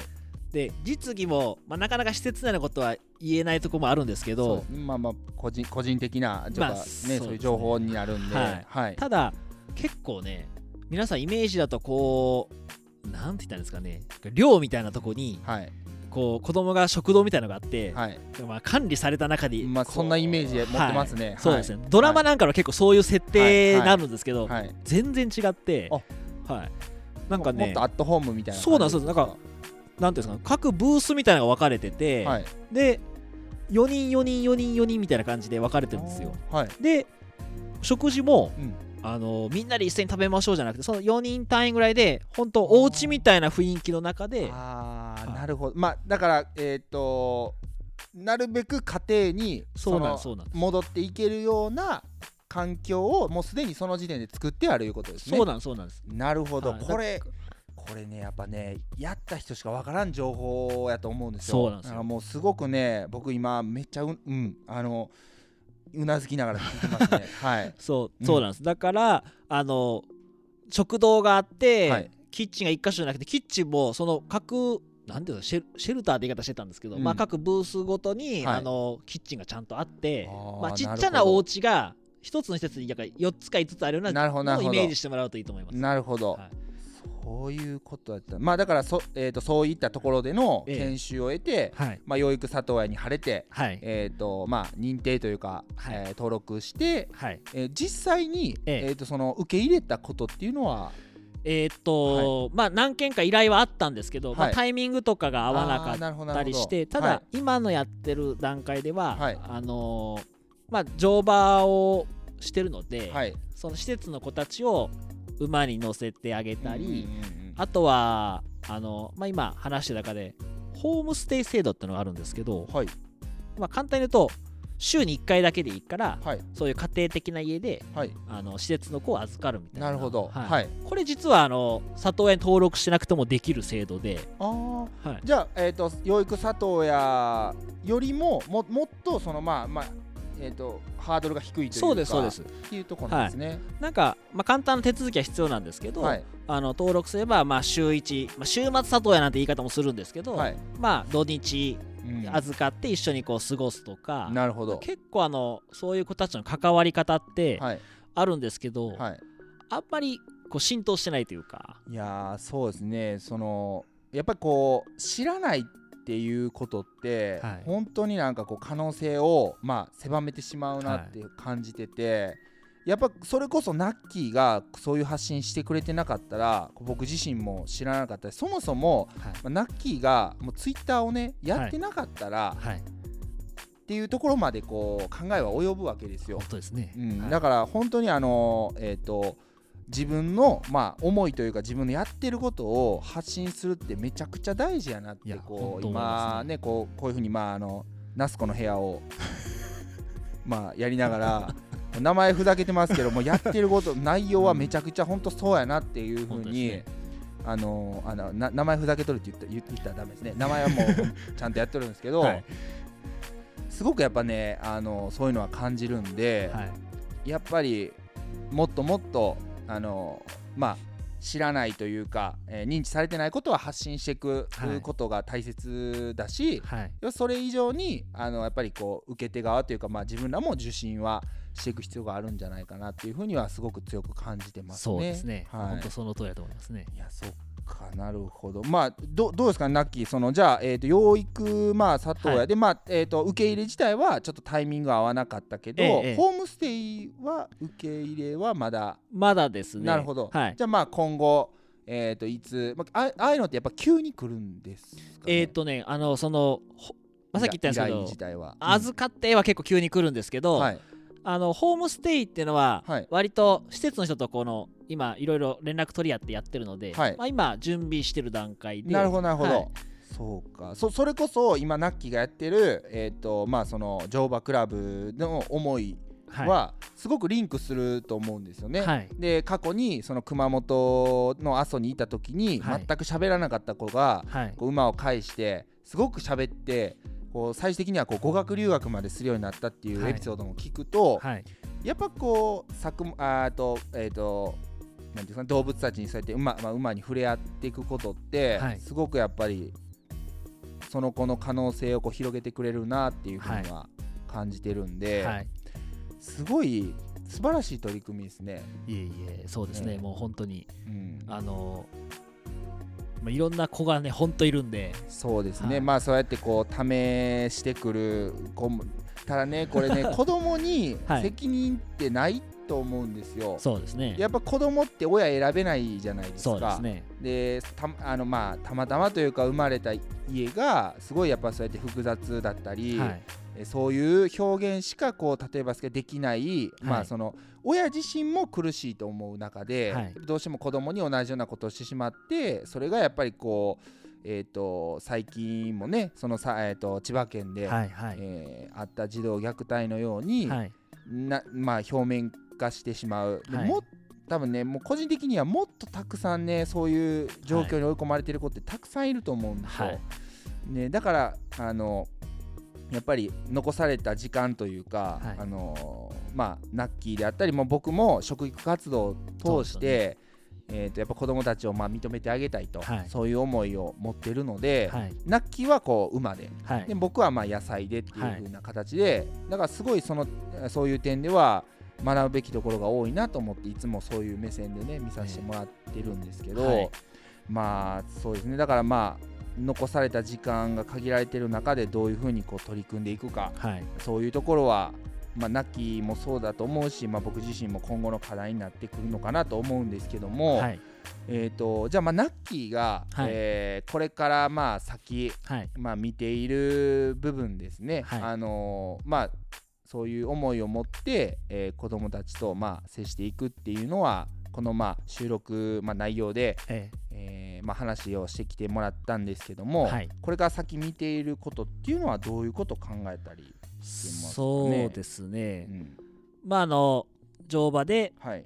あの幸せにする子どもたちもいるんですけど、はい。まあその対極である虐待問題、うん。まあ、今虐待の話で言ったんで特に虐待の部分ではい。やっていこうかなと思うのは、はいまあ僕一人の力ってね知れてるのでね。うん。だからまあナスケンがやってるようはない。ことをしてる人をどんどん増やすことが一番なんですけど、まずですね、その、まあ、虐待そのものが、はい。まあ、認知されてない部分が多くて、い。どうしてもそうさっき言った表面化してはい。ああいう極端なことが出てこないと、はい。皆さん虐待にやっぱ関心を持たないというかそうね。あもうはいかわいそうだなって、うんでまあ、残念ながら、はい。何か起きないとこう法律も動かないんですけどすね。はい。であのーただ虐待の実態として、はい。あのー数字的なことを言うと、はい。年間約50人ぐらいの子が亡くなってるんです。全国はい。で50人、約ですね。ただその50人のうちのはい。半数以上、約30人ははい。0歳なんです、まあ、いわゆる乳乳児ってことですか、はい、しかも生まれてその日に亡くなってる子だから簡単に言うとですね生まれてすぐに遺棄される子が圧倒的に実は多いんですよ、なるほど。はい、だから、はい。まあ、虐待ってどうしてもこう子供殴ったり暴力振るって死に至らしめるっていうのがあるんですけど実ははい。それで亡くなってることは少ないった数で問題じゃないんですけど実は圧倒的に少なくて児童虐待死の数っていうのははい。圧倒的に生まれてすぐに遺棄される子が多いんです。まあそれに伴ってその虐,、はい。虐待加害者ってはい言われる人ももちろん実母はい。実のお母さんが多い、まあ、それはそうですね。自分の子を捨てる破棄遺棄するわけですから。っていうのが実は一番多くて。実はここをすごく解決しないとだからもうお母さんだからそのまあいわゆる望まぬうんはい。に妊娠というかはい。のケースもあるかもしれないし、はい。最初は大丈夫やったとしてもやっぱりこういわゆる育児ノイローゼ的な部分になって、そういうふうな行動をとってしまうっていうケースもあるだろうしそうですねなるほどな。なんかそう今今そのそういう乳児を遺棄す,、まあ、するっていうのを聞いて真っ先に思い浮かんだのが、はい。あの熊本の赤ちゃんポスト。だからあれは賛否両論あったんですけど、い。そういう意味ではすごく大切なことを教えてくれてる取り組みですよね。そうですね。だからうん。あの、まず本質というか、はい。虐待の全体を見て、はい。でどこに何が必要なのかっていうのをみんなで、はまあ、まずだから簡単に虐待って何なのかなって皆さん考えてもらうことが一番でなるほど。であのーまあ、簡単に言うと支援とはい。支援することですよね、はい。とあのそうやって保護するはい。介入するっていう部分を切って分けて考えないと、なかなかこの問題解決にそう。ですね。つ。ながらないんですよ。うん、でよくあの児童相談所が叩かれますけどそうですね。で、まあ、僕児童相談所の方とよくお話しするんですけど、はい。もうほんとねよく動いてくれるし、はい。土日もそういう里親研修とか動いてくれてるしだからこうね。なんて言うんでしょうね。もちろん問題もあるんですけど、はい。すごいこの支援っていう部分にものすごく時間を取られてるんですね。なるほど、その人たち自身も家族がある中でやっぱりやってるってことなんですよね。そうなんです、まああでのその虐待をはい。表面化する前に食い止めてる部分って実はすごく児童相談所機能してるんですよ。はいで機能してなくて漏れた部分だけどうしてもこう叩かれるんですけど、はい。僕見る限りかなり機能してるんです。もうもう私この子ダメかもしれませんって相談に来る数が恐ろしい数いてなるほど。その中から命の危険な子をこう判別する作業って多分僕は相当やんね。はい、物理的にうん無理なんじゃないかなと思って、ねだからやっぱそう支援は支援できちっとできる部分。で、はい。あの保護。まあこの子はもうちょっと話さないとダメだなって部分はまた別でやらないと、多分全てを自動相談所に丸投げしてるっていうのはかなり問題があると思いますね。だねこれねあのまあ聞いてる方がどいろんな立場の方聞いてると思うんですけど、はい。現場レベルの話がこれなんですよ。はい。でもうやみくもにねそのまあナッキーも言ってくれたんですけどあのまあ絶対ああいうその虐待問題が表面化するとまずもって、まあマスコミもかなり問題はあると思うんですけど、はい児童相談所は何をしてたんだとか、えーそういうような要は責任論に転嫁するんですよね。でもそれってもう本当に意味ないなと思ってるんですよ。本当にそれって問題の解決にじゃあつながってますかっていうところなんですよ。このラジオをうんポッドキャストを聞いてる方で多分いろんな意見の方いると思うんですけどここまでの話を、まあ、知ってる把握してる方がどれだけいますかっていうところなんですね。はいであの僕もナッキーから聞くまでは正直そこまでは思わなかったです。でただでも僕自身も、えー、とナッキーからの影響を受けて四日市の児童相談所に一度あのお邪魔させていただいたことあるんですけどやっぱねあのとにかくもう本当にこういういじめとか虐待問題はもう本当ケースバイケースで、はいもう本当10人、まあ、十色というかあのだからもう把握するで全てを把握することは無理ですっていうふうに言ってたんですね、でもそれってもう確かにそうだなと思っていろんな環境の中で、えー状況の中でやっぱりこう優先順位をみんながみんなもちろん救えることがまあ一番大事だと思うんですけど、はい。それだといくら人手があっても足らないじゃないですか。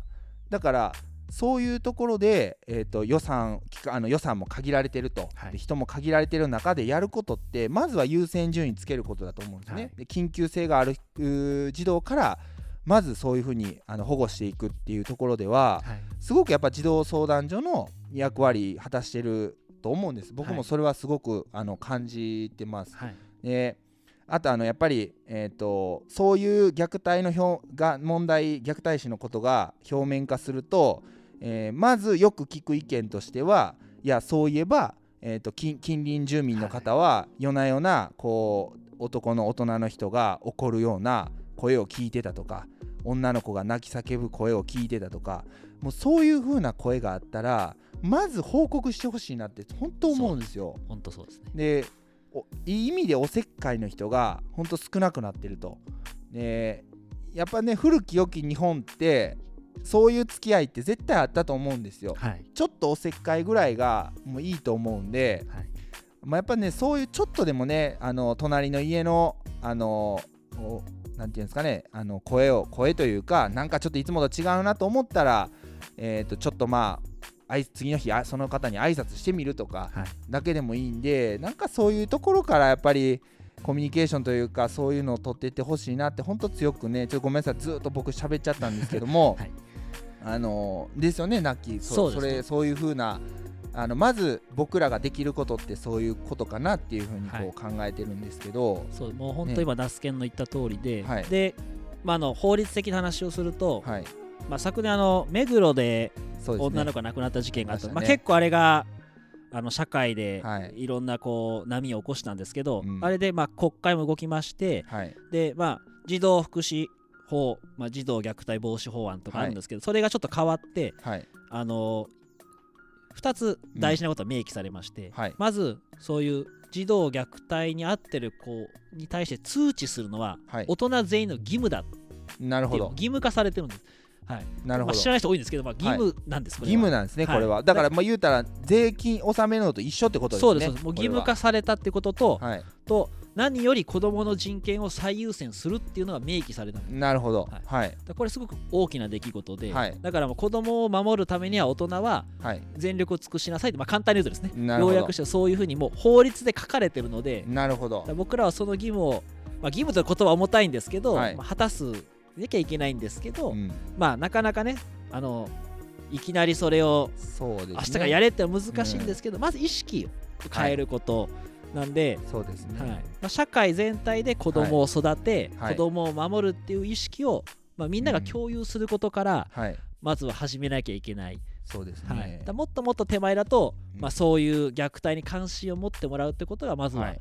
スタートなのかなと思いますね。そうですよね。あの目黒の件もあれ、はい。確か5歳そうでしたっけ？はいの、おえー女の子がはい、あれごめんなさいって許してくださいって書いたんでしたっけ？ね紙がね。え。とまあやっぱ同同年代のちょうど次女が、まあ、その年代に当たるんで、はい。まあ、やっぱりそういう姿をこう照らし合わせるともうねこういう話聞くとねもう泣けてくるんですよねやっぱそうですよね。本当に。ねだからその子供は宝だっていうのを言う人もいるし、はい。あのまあえっ、と今の日本まあ日本っていうかめねこういう社会があるのは、えーそうやって大人の人たちが頑張ってこう作り上げてきてくれたからだっていうのも意見もあると思うんですけど、はい。まあ、まあナッキーが言ってくれたように子供ってやっぱ社会全体であの、まあ、育んではい。あげる必要があると思うんですね。はい。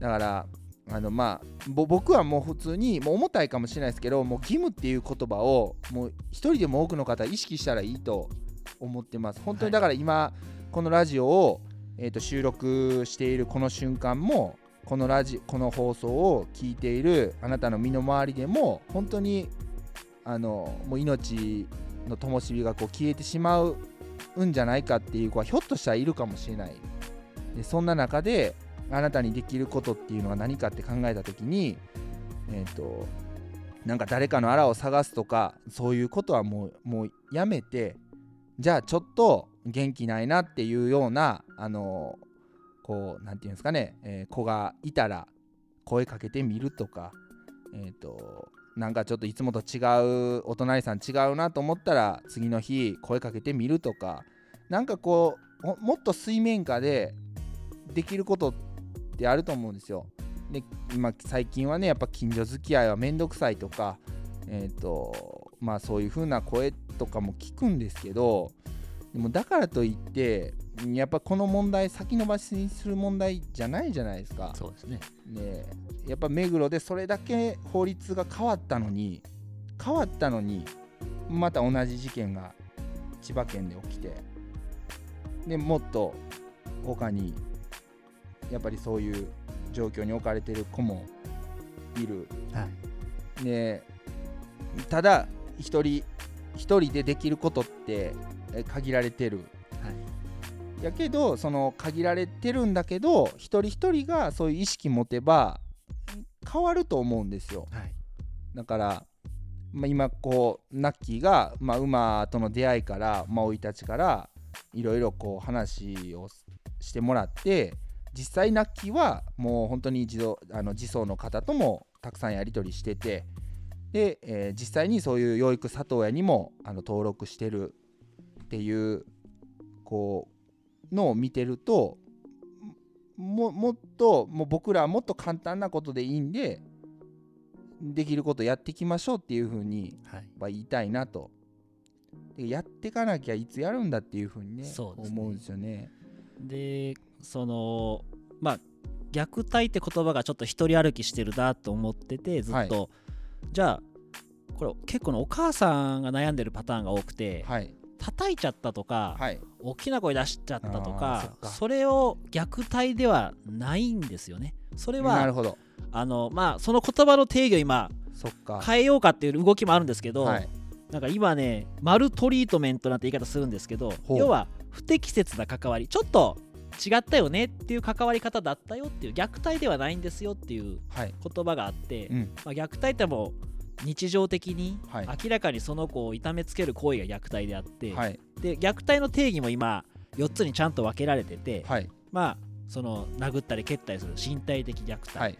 と、もうひどい悪口を言ったり、はい。まあ兄弟の一人だけ可愛がらなかったりする、まあ、心理的な虐待、はい。はい。とあの、まあ、ネグレクト育児放棄です。ねそうですね。ご飯を食べさせない、まあ。病院にも連れてかない。っうんていうのと、あのまあ、最後の性的虐待っていうのがあって、はい。まあ、ちゃんとこれ4つにも分けられてて、はい。で、まあ、これには当てはまらないことは虐待ではないので、はい。もしその叩いちゃったとか、うん。ちょっと今日イライラしててなんかしちゃったってぐらいははい。虐待ではないので、だから結構それで悩んそで思い詰めるお母さんもいるのでそこのケアも結構僕は大切だなと思ってます。一時的な感情で手を挙げてしまったけど、えっ、とそのことをずっとまあ引きわあ私手挙げちゃった、はい。どうしようみたいなはい。感じに思っちゃうはい、ママのケアもそうですね。必要ということなんですね。いやまあそうですね。だからそう思うとまあまあ子供のことももちろんなんだけど、はい。け結局やっぱり一番子供とそういう子供たちと、はい。まあ接してるのってやっぱお母さんなので、はい。まあ、ナッキーが言うようにお母さんのフォローが必要っていうことなんですね。でお母さんのフォローを一番できるのは、うん。やっぱ旦那さんそうですね。はい。で結局もう僕いろいろぐるぐる考えて、はい。まあ、結論じゃないです。考えたのは、やっぱお母さんは頑張ってるんで、そうですね。頑張んうん。その頑張る、まあ、子育て頑張るもんじゃないと思うんですけど、はい。でお父さんの立場にいる人は、はい。やっぱ虐待をなくすんであれば僕、はい。お父さんっていう立場の人がはい。意識を変えて、であーそっか。まずおあの子供は可愛いんですよ。はい。大体子供可愛い子供はね結構大事にするんですけど、はい。意外と、まあ、僕自分にも言ってるんですけどあの奥さんのことってはい。ちょっとこう一歩置いちゃうっていうか、まあそうあのだからねよよくその子供が生まれると子供が一番になるよねって話聞くじゃないですか、はい。でもそれってぼ僕らぼ要は男旦那側がはい。その意識じゃダメじゃなって思うんですよ、そうですね。そのそうやって言っていややっぱそうやっておお奥さんは言ったとしても、はい。いやその旦那からしてみたらはい。やっぱりその両方大事じゃないですか。はいはい。もちろんだけど。はい。でお母さんはやっぱ子供を優先に考えるのはこれはやっぱ母性としてあることなんであのもう分かるんですけど、はいぜひそうですね。あの、はい。旦那さんはお母さんのフォローを、まあ、そうですね、こ子供ももちろん大前提としてなんですけど、はい。してほしいっていうことですよね。そうですね。それから結構変わると思うんですよね。だからなるほど。まあ、いきなり虐待にはつながらなくても、まあはい、虐待って必ず入り口があって、はい。でよくあのーまあ、目黒のケースはそうなんですけど養父、まあ実のお父さんじゃない人がやるパターンってあー結構皆さん目にしてると思うんですけど、はい。あれ初めからあの人たちってやってるんじゃないんですよ。次第にっていう。そう最初はですね仲良くなろうとするんです結構、はいはい。でただまあ子供も警戒してるので、はい。まあ懐かないんですね、まあ。したらだんだんこうそれが積もり積もってエスカレートしていってほああいう結果を生んでるのでだからよくああもうあの人たちもうまあ言葉悪いですが頭おかしい人たちだとはい。決めつけちゃうんです、い、や結構普通だどったりするんですよ。で虐待に入り口があるんでここをあのうまいことケアすればはい。逆に加害者も増やさなくて済む、なるほど、はい、子供も守れる。だから子供をうん悪親から引き離すっていうことに目が行きがちなんですけど、はい。じゃなくて必ずみんな入り口があるので、はい。そこもちゃんとケアしていこう。だから家そういうね。子供持ってる家族をみんなで見守ろうっていう意識が絶対に大事なんです。いやこれねこれ大切やね。そうですう、ん。その多分ねその、うん、あのやっぱりこうお父さんとしお父さんっていうかそのそれこそそういうケースだったら、はい。自分としては、えー可愛がろうと思ってるんだけどやっぱこう子供がはい。そういう行動をとあの要はふんみたいなね、はい。あの行動をとってしまうと、はい。最初はねいやもうなんやねんみたいな感じで思ってるけど、はい。結局お父さんもこうまあ働いたりとか、はい。えー仕事で嫌なことあったりとかっていう時にこうそう家に帰ってはい。ほっとしたいんだけどそういう行動を例えば取られると、はい。やっぱこうなんていうかねムッとくることあると思うんですよね、はい。だからまあそれがそうやな確かにナッキーが言うように積もり積もるとそういう風な形で出てきてしまうのかなとも思うんでそうですね。だそう考えるとやっぱ家族全体の、はい。まあフォローが必要っそうなんですそうなんです。ていうことになるんですよね。はい。結局そこなんですよね。なるほど。だからさっき言ったその、まあ、ナスケンがやってるはい。食育活動とかもそうなんですけど、はいまあ、いろんな大人が一人の子供に関わるってことがすごく僕大事だと思ってて、そう、はい。どうしてもその、うん。家と学校の往復が多いんです今の子って。そうですね。はい。でまあ塾に行って、まあ、塾の先生もまあ言ったら先生なんで学校のね、はいはい。だからそこにどうしても依存してしまうと見落とすんで、だからやっぱ第三者関係ない人がそういう教育の中でお出入りするっていうのはもうこれ理想の形で、なるほど。はい。やっぱ先生から見えないものが見えたり、うん。でまあ教えられないものを教えられたりするので、はいだから本当ナスケンのやってる活動食育活動っていうのがものすごく意味があってまあナスケンはね野菜ですけど、はい。多分皆さん野菜じゃなくていろんな形で関われると思うんでそうですね。あのーまあこれはナッキーの話に補足する形になると思うんですけど、あのー食育活動をやってみて感じてることっていうのは何も野菜農家だけがえっ、とできるできるというかそのまあ野菜農家以外の方でもできるとできることなんですよ。もう言うたら、えー学校の先生っていうのはあくまで学校の先生なわけであって学校の先生っていろんなことを教えてるじゃないですかその社会の授業とかももちろんそうやし、はいえー、と僕が食育行った時も、えー社会の時間の一つとして働く人の一日を、えー、と知ろうっていう名目で行ったケースと、えー理科とかの授業で、えーし植物はどういうふうに成長するのかはいみたいな、はいっていったケースとあるんですよ。はいだからいろんな入り口はあるんですよ。あのだから農家として僕はそういうふうに野菜を持って行って食育活動してますけど例えばナッキーだったらこう動物まあその馬を、えー乗馬クラブをやってるんでこう動物と人とのこう関わりの大切さみたいなね、はい。そういうところでもいけると思うし、はい。もうなんならですね、えー、といわゆる職人とかね、はい。現場の、えー、と大工さんとか例えばですけど、飛び職の人なんかもそうだし、そういう、ま、方でも十分そういう活動は取れるできると思うんですよね。そうで。すね。うん、だからあのその道のプロが、まあ、もっとそういう教育機関とかに、はい。あのアクションを起こしていっていいと思うんですよね。そうです。ね。でそれがやっぱこうナッキーが言う第三者の人がどんどん関わることによってはい。いろんなこう接点が生ま子供たちにも接点が生まれるっていうところにね、つながると思うんで、はい。そそんな感じですよね。そういうことですね。ね。もうまさにその通りで、はい。だからさっき言ったちょっと前半言ったんですが青山キャラバン先生っていう、はい、まあねこれから絶対子供たちの数は間違いなく減っていくのでね。はい、逆に考えればはい、一、人の子供に関わる大人が増えていくんです。そうですね。はい。はい、だから、高齢者増えてきますからね。そう 高齢者の方って結構いろいろ知ってるんですよね、いや本当に。ー知恵知恵すごいですよね。すごいですよね、はい。なんかあの僕田植えしてる時にはい。ちょっとラジオで伝わりにくいですこの三角のこのコロンって転がすこのはい距離を測るやつあるんですよ。あーありますね。はい。ありますれあります。なんかそれだけで子供が大喜びして えこんなんでやっつってでもうほんとね黙々と田植えしてる。で、はい。教えられる子供もはい。楽しい、はい。で教えてる大人も楽しいんですいよ、やーこれほんとそうそうですね、はなんかちょっとひあの教えてるおじいちゃんとか側は、まあ、僕もそうだったんですけど、はい。ヒーローヒーローなんい、で。ねそうなんですよ。おおおじいちゃんすげえじゃんみたいな。そうなんですよ。おそうかみたいな。そんな感じですよねだから本当にまあうん。今時で言うとウィンウィンの関係っていうか。ーやっぱりそういう環境ってめっちゃ大事ですね。大事と思いますね。そでうん。まあ特に田舎なんかはまさにその構図ができてて、もう一人の子供にかかる大人がいっぱいいるから、はい。結構おじいちゃんおばあたちもこう、まあ、引っ込んだわけじゃないですけども、はい。自分の生活のペースでやってるパターンが多いので、はい。まあ僕はできるだけそういう人たちをこう出てきてもらってなるほど。でおじいちゃんおばあたちってなんやこんなものが楽しいんかっていうことをはい。結構い。っぱい持ってるんで、はい。だからまあそういう活動も合わせてしていきたいなとは思ってます。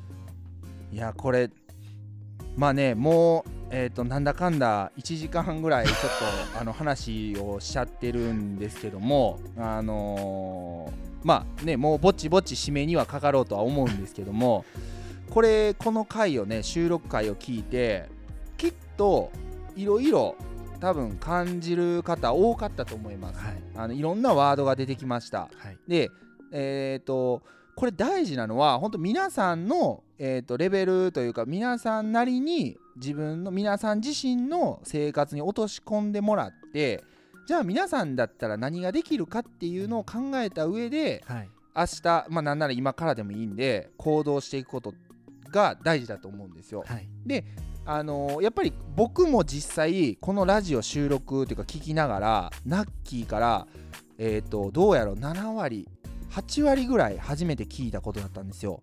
であのー火事のことぐらいしかちょっとねあの大きいニュースは聞いたことがなかったんで、はいえーもう本当にねあのあやっぱりこうナッキーいろんな行動してるからこそ知ってるんだなっていうことがあのたくさんあったんで、うん、とやっぱりただこれをねあのあ聞いて人間って忘れる生き物じゃないですか。はいでこう明日になったらどれだけの人が忘れてるかわからないです。覚えてる方が何人かわかんないですけどだからその毎日日々の意識づけとして自分だったら何ができるかっていうのをこう考えてやってってもらいたいなとい。うふうに、あの思います。あの私にはできないわとかっていうことは絶対ないと思います。あの、はい。何かもう挨拶の1個だけでもいいんでうん。できると思いますちょっとこう横断歩道に、えーわ渡りにくそうにしとる子供がいたら車で止まってあげることもすごく大切なことだと思います。はい。ね。なのでそういうふうなことを明日から皆さんで僕たち大人でやっていけたらいいんじゃないかなというふうに思いますんで次の世代にねはい。あのいい形でバトンが渡るようにあの渡せれるようにねはい。僕ら大人が明日から今から行動を起こしていく時が今このラジオを聞いた瞬間だと思うんでね。はい。一緒にやっていきましょうってことで、あのーまあえっ、とあナッキーごめんなさい。僕勝手に締めちゃったんですけど、あのえっとどうですかね？えっ、と、はい。まあまあこのもうもう最後の方になってきて、はい。えーまあ改めてこうみなこの聞いてもらってる、はい。えーリスナーさんにはい。伝えたいことというか、えー僕の思いはこんなんですとかって改めてあったらちょっと教えてほしいなと思うんですけども。はい。はいまああの今ナスケンが言ってくれた通りになるんですけど、はい。えーまあ、僕は子供が好きでこの仕事をしてるんですけど、はい。あのまあ、子供ってまあ社会の宝うん。というか、まあ、みんなで守るべき存在だと思いますし、はい。子供は自分でできないこと多いですから、はい。だからやっぱり子供を守るってことを僕は中心に社会が回るべきだなと思ってるので、はい。だから子供たちに優しい社会はい。で子供がそうやって命を落とさない社会はい。を、まあ、できることから大人一人が一人一人が目指していかないと、うん。あのーいけないなと思うので、うん。まあ、僕は僕のできること。をはい。で、やっぱ皆さんは皆さんのできることをはい。やっていったらいいんじゃないのかなと思います。なるほどです。もうあの本当にうん。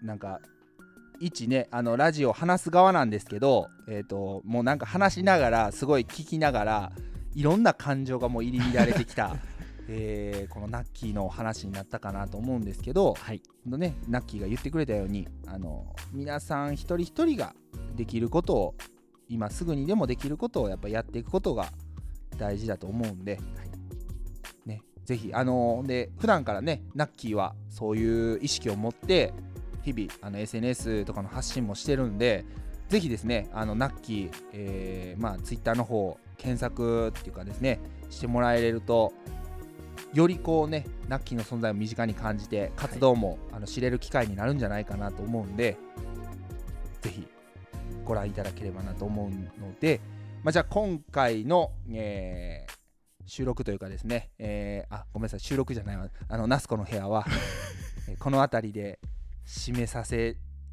てか締めないともう終わらないと思うんであの締めさせていただきたいと思います。あのまたね皆さんからのコメント等々もきっとあると思うんでぜひまたねあのちょっと僕個人的にももっともっと知りたいなと思ったんでナッキーには改めてまた来ていただきたいなっていうふうに感じた所存でございます。はい。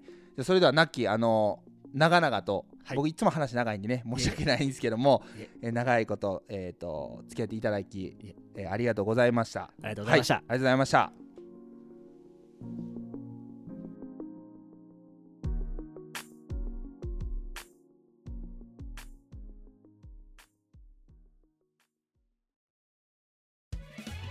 この番組ではリスナーからの質問や感想話してほしいテーマを募集していますハッシュタグお味噌汁ラジオをつけてツイート。または番組公式ツイッターアットマークお味噌汁ラジオにある質問箱にラジオネームを添えて投稿してください。僕が大人と子供をつなげるために実行することは失われた地域の夏祭りを復活させることです。しなやんでした。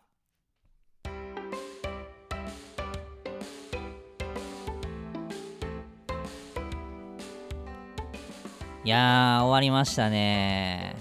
ナスコの部屋。いやーもうねどうですかナスコさん？もう干からびてますよ。干からびてる。もうナス干からびてますよナス干からびてる。干からびてますよ。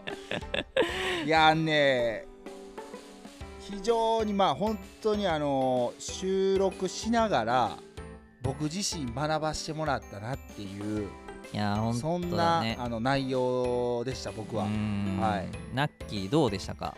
いや僕も話しながらちょっと熱くなった部分もあって話しながら勉強になったなっていう部分もたくさんあるし、うんうん。まあ、ナスケンのなんかこう思いっていうのも聞けてよかったなってああそうやね。いやーちょまあ今回はね、あのまあナスコの部屋っていう形で、はい。まああえてはい。あの2人の対談形式にさせてもらって、はい。まあっていうのが、まあ、ナスケンも、はい。まあ、ナッキーのあの、まあ、発信だったりだとか、うん。まあ、行動にすごく感化されていて、はい。で僕も普段からナスケンからすごくあの、まあ、子供の問題だったりとか、まあ、そういったことに対するこう思いを聞いてたので、はい。これはあのこの2人でぜひちょっと話してほしいなと思って、うん。はい。まあ、そういうちょっと企画にさせてもらったんですけど、うん。まあ、やって本当にこう、まあ、本当よよかったの一言だなと思って、う、もうんね何も喋れないもうだいぶ だいぶ燃え尽きとるね。ポッドキャスターとしてあかんかなと思うけど。うんうんもうとにかくいろんな学びがあの僕自身ありましたね。う。んうんうん、、はい。や本当にね。うん。なんかもう本当にこうねもうすごい遠いところから今日ねナッキーには来てもらって、はい。あのラジオ、ね、初めてのゲストという形で、まあね、参加してもらったんだけど、はい。もう本当にこの初めてのゲストとしてすすごくこう素晴らしいお話をしていただいたし、このお味噌汁ラジオは、はい。まあ、僕と、ね、ナスケンはやっぱ農業で、うん。まあ、住平は会社員という形で、はい。まあ、これまでこうそれぞれがやってる活動だったりとか、はい。まあ、思いをお話をさせてはもらったんですけど、うん。本当にこういうあの本当にこう関心のあるうん。全くこう僕たちが普段やっていることとは全然違ううん。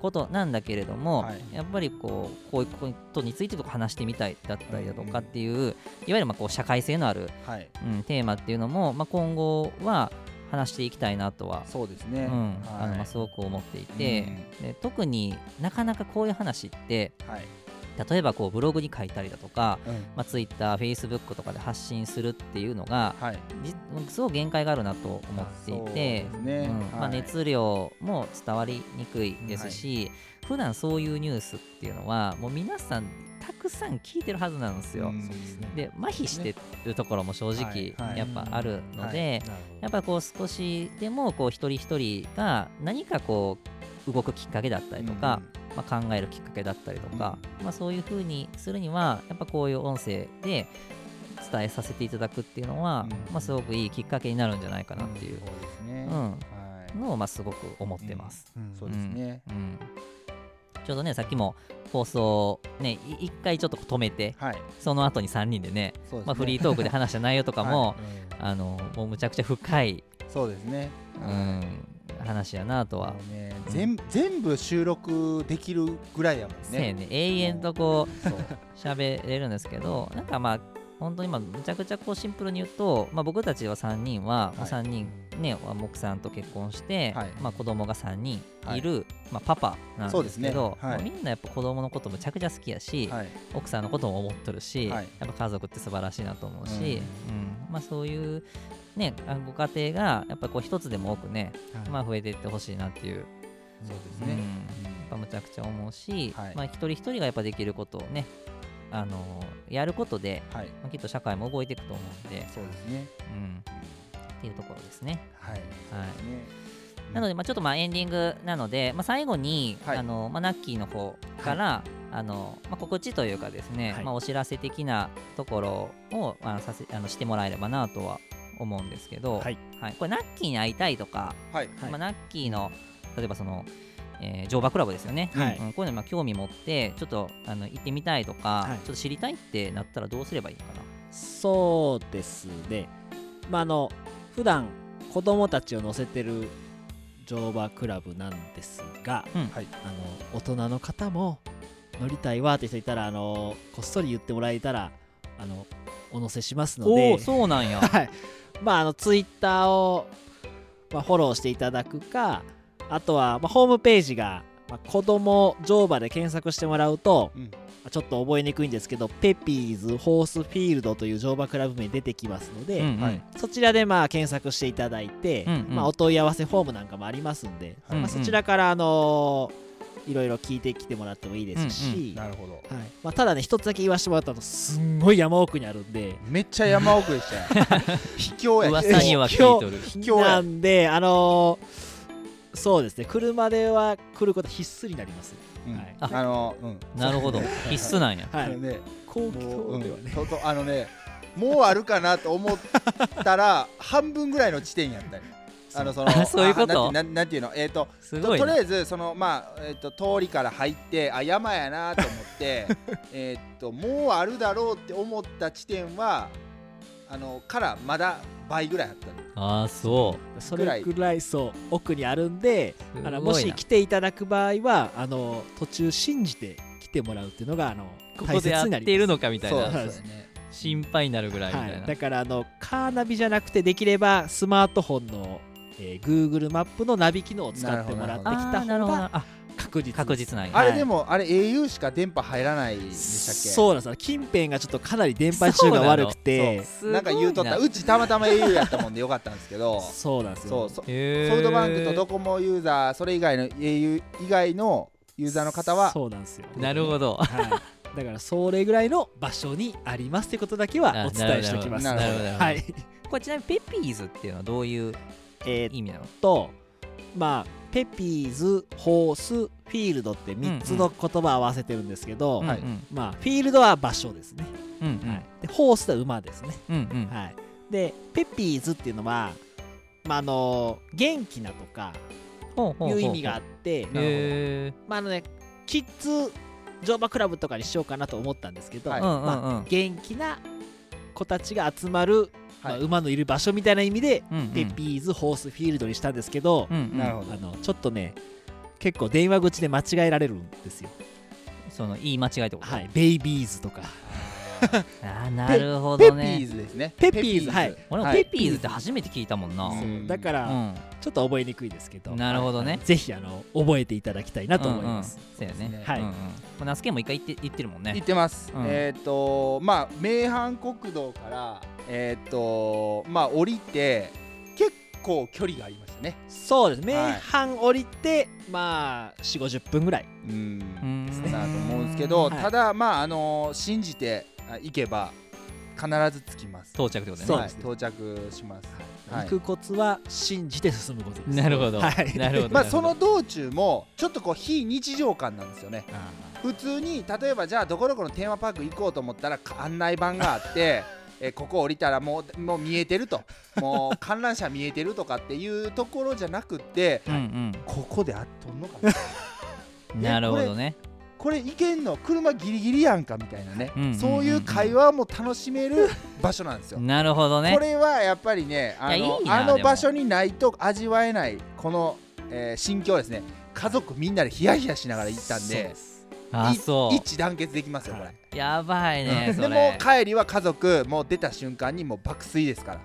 そう。それぐらいこう楽しんでえっ、と本当いい思い出を持って帰路につける。いやいいわ。そんな場所でしたね。いいわ。そうはいだから普段は、まあ、あの習ってる子たちが主に乗ってるんですけども、はい。まあ、そういったあのスポットというかうん。来てもらっても乗れますしそうですうん。で、まあ、告知というか夏休みにですねあのー乗馬のキャンプをやってるんですよ。何それ。これ子供たちだけを、まあ、2泊3日預かっていやこれ相当すごいよこれ。やばいそれ。そう行かせたい。いやもうぜひねあの来てもらいたいんですけど、まあ、朝から馬のお世話して。うわめっちゃいいねあれそれ。しなやなあれやね名古屋時代とかやっとったもんね。あ今もねあ今も行ってると行ってる。うん。ちょじゃあじゃあちょっと今年あは本当にそれぐらい2泊3日ぐらいで子供だけ。でなんか大学生とかのボランティアの人がまあ連れてって山に連れてってくれて、っていうのやってめめっちゃ楽しいって言って毎年言ってるんですけど。うわそれナッキンとこマジ行かせたいわ。ほんねまねそのさっき言った山の中やからまあ乗馬以外にもその星の観察したりとか。あーいいでなー。カブトムシ取り放題。うおー カ暑いな。ブトムシ取り放題の上にあの川遊びもあるやばいですよ。やばいね。花火もする。へー。で一番楽しいイベントが肝試し。うわ ほんまおしっこちびるなこれ。そうほんま。あああのああの場所でやるんでしょ？そうそう。絶対怖いってあれ。だって光ないよ。そう。光星の光のみ。あそう。この話だけネタ1個できるよ面白くては話していいのかな？あのーまあ、真っ暗なんで。うん。あのほんまに真っ暗。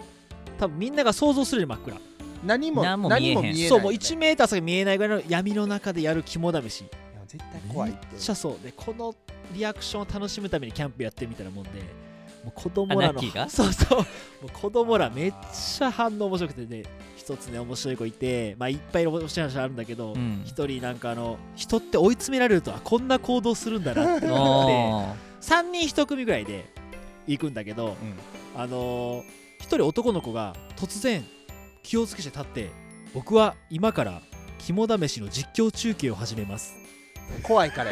怖いから。怖いうわー。さあ僕は今歩いていますとかいうなんかすごい怖さに対しての対処法が面白くて。極限まで問い。詰めら あの追い詰められるからこそ出てくることやね。う。ちの子供多分そのタイプやわ。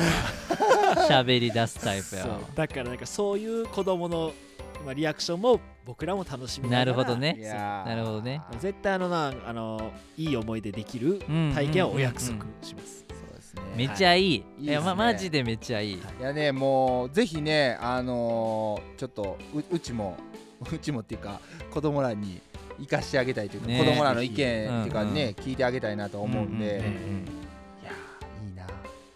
いな。いいね。はい。いいね。そんなとこですありがとうございます、はい。あのぜひあのこの放送回をはい。聞いてもらって、まあ、ナッキーの思いだったり、まあ、ナスケンも一緒になって話してもらったことについてあのぜひですね、まあ、皆さんのこう感想なんかもね、はい。あの聞きたいですしね。まあ、お味噌汁ラジオに寄せていただいたものは、うん。あのもちろんナッキーにもお伝えしていきますのでね。はい。まあ、ぜひこう思ったこととかをですね、そうですね。うん、あの教えていただきたいなと、うん。うん。いうふうに思います。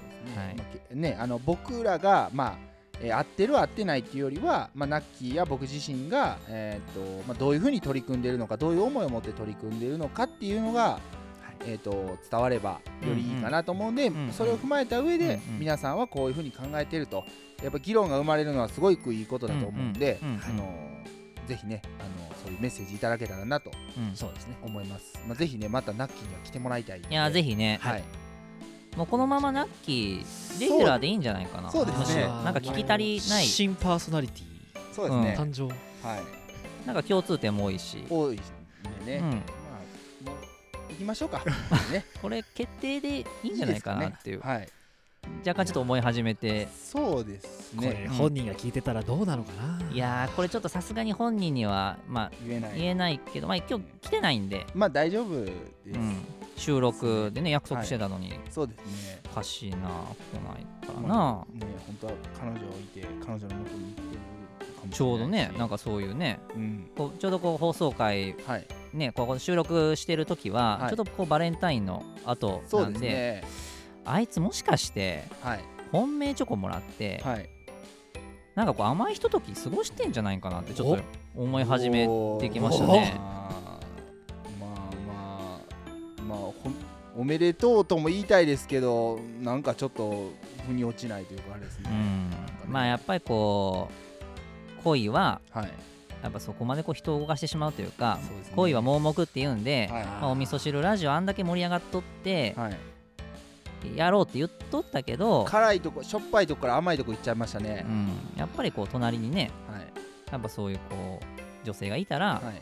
まあどうでもよくなるんかなっていう感じですよね。まあ、そうですね。あの非常にあのねファンの方本当にあの申し訳ありませんけどもあのそういうことだったということで、うん。はい。まあ致し方ないですね。ね。まあ、新パーソナリティがでもはい。誕生したんで、はい、そうですね。はい。うん。はい。よかったと思います。はい。よろしくお願いします、もうじゃあね。まあ、次週、はい。まあ、すみへいが果たしてこう帰ってくるのか、はい。それともナッキーがはいそのまま、えー、とパーソナリティに就任するのか、はたまた、はい。まあ全然違う人が来るのか、はい。まあ、そのあたりは、まあ、聞いてからのお楽しみということで。そうですね。うん。行きましょうか、はい。じゃあいつもじゃあなきあの僕が手を合わせましょうと言ったら、はい。あのごちそうさまでしたではい。締めてますんで、うん。今日もじゃあはい。いいですかね？ね。はい。もうじゃあよろしいですかね？はい。はいはいじゃあえー手を合わせましょう。ごちそうさまでした。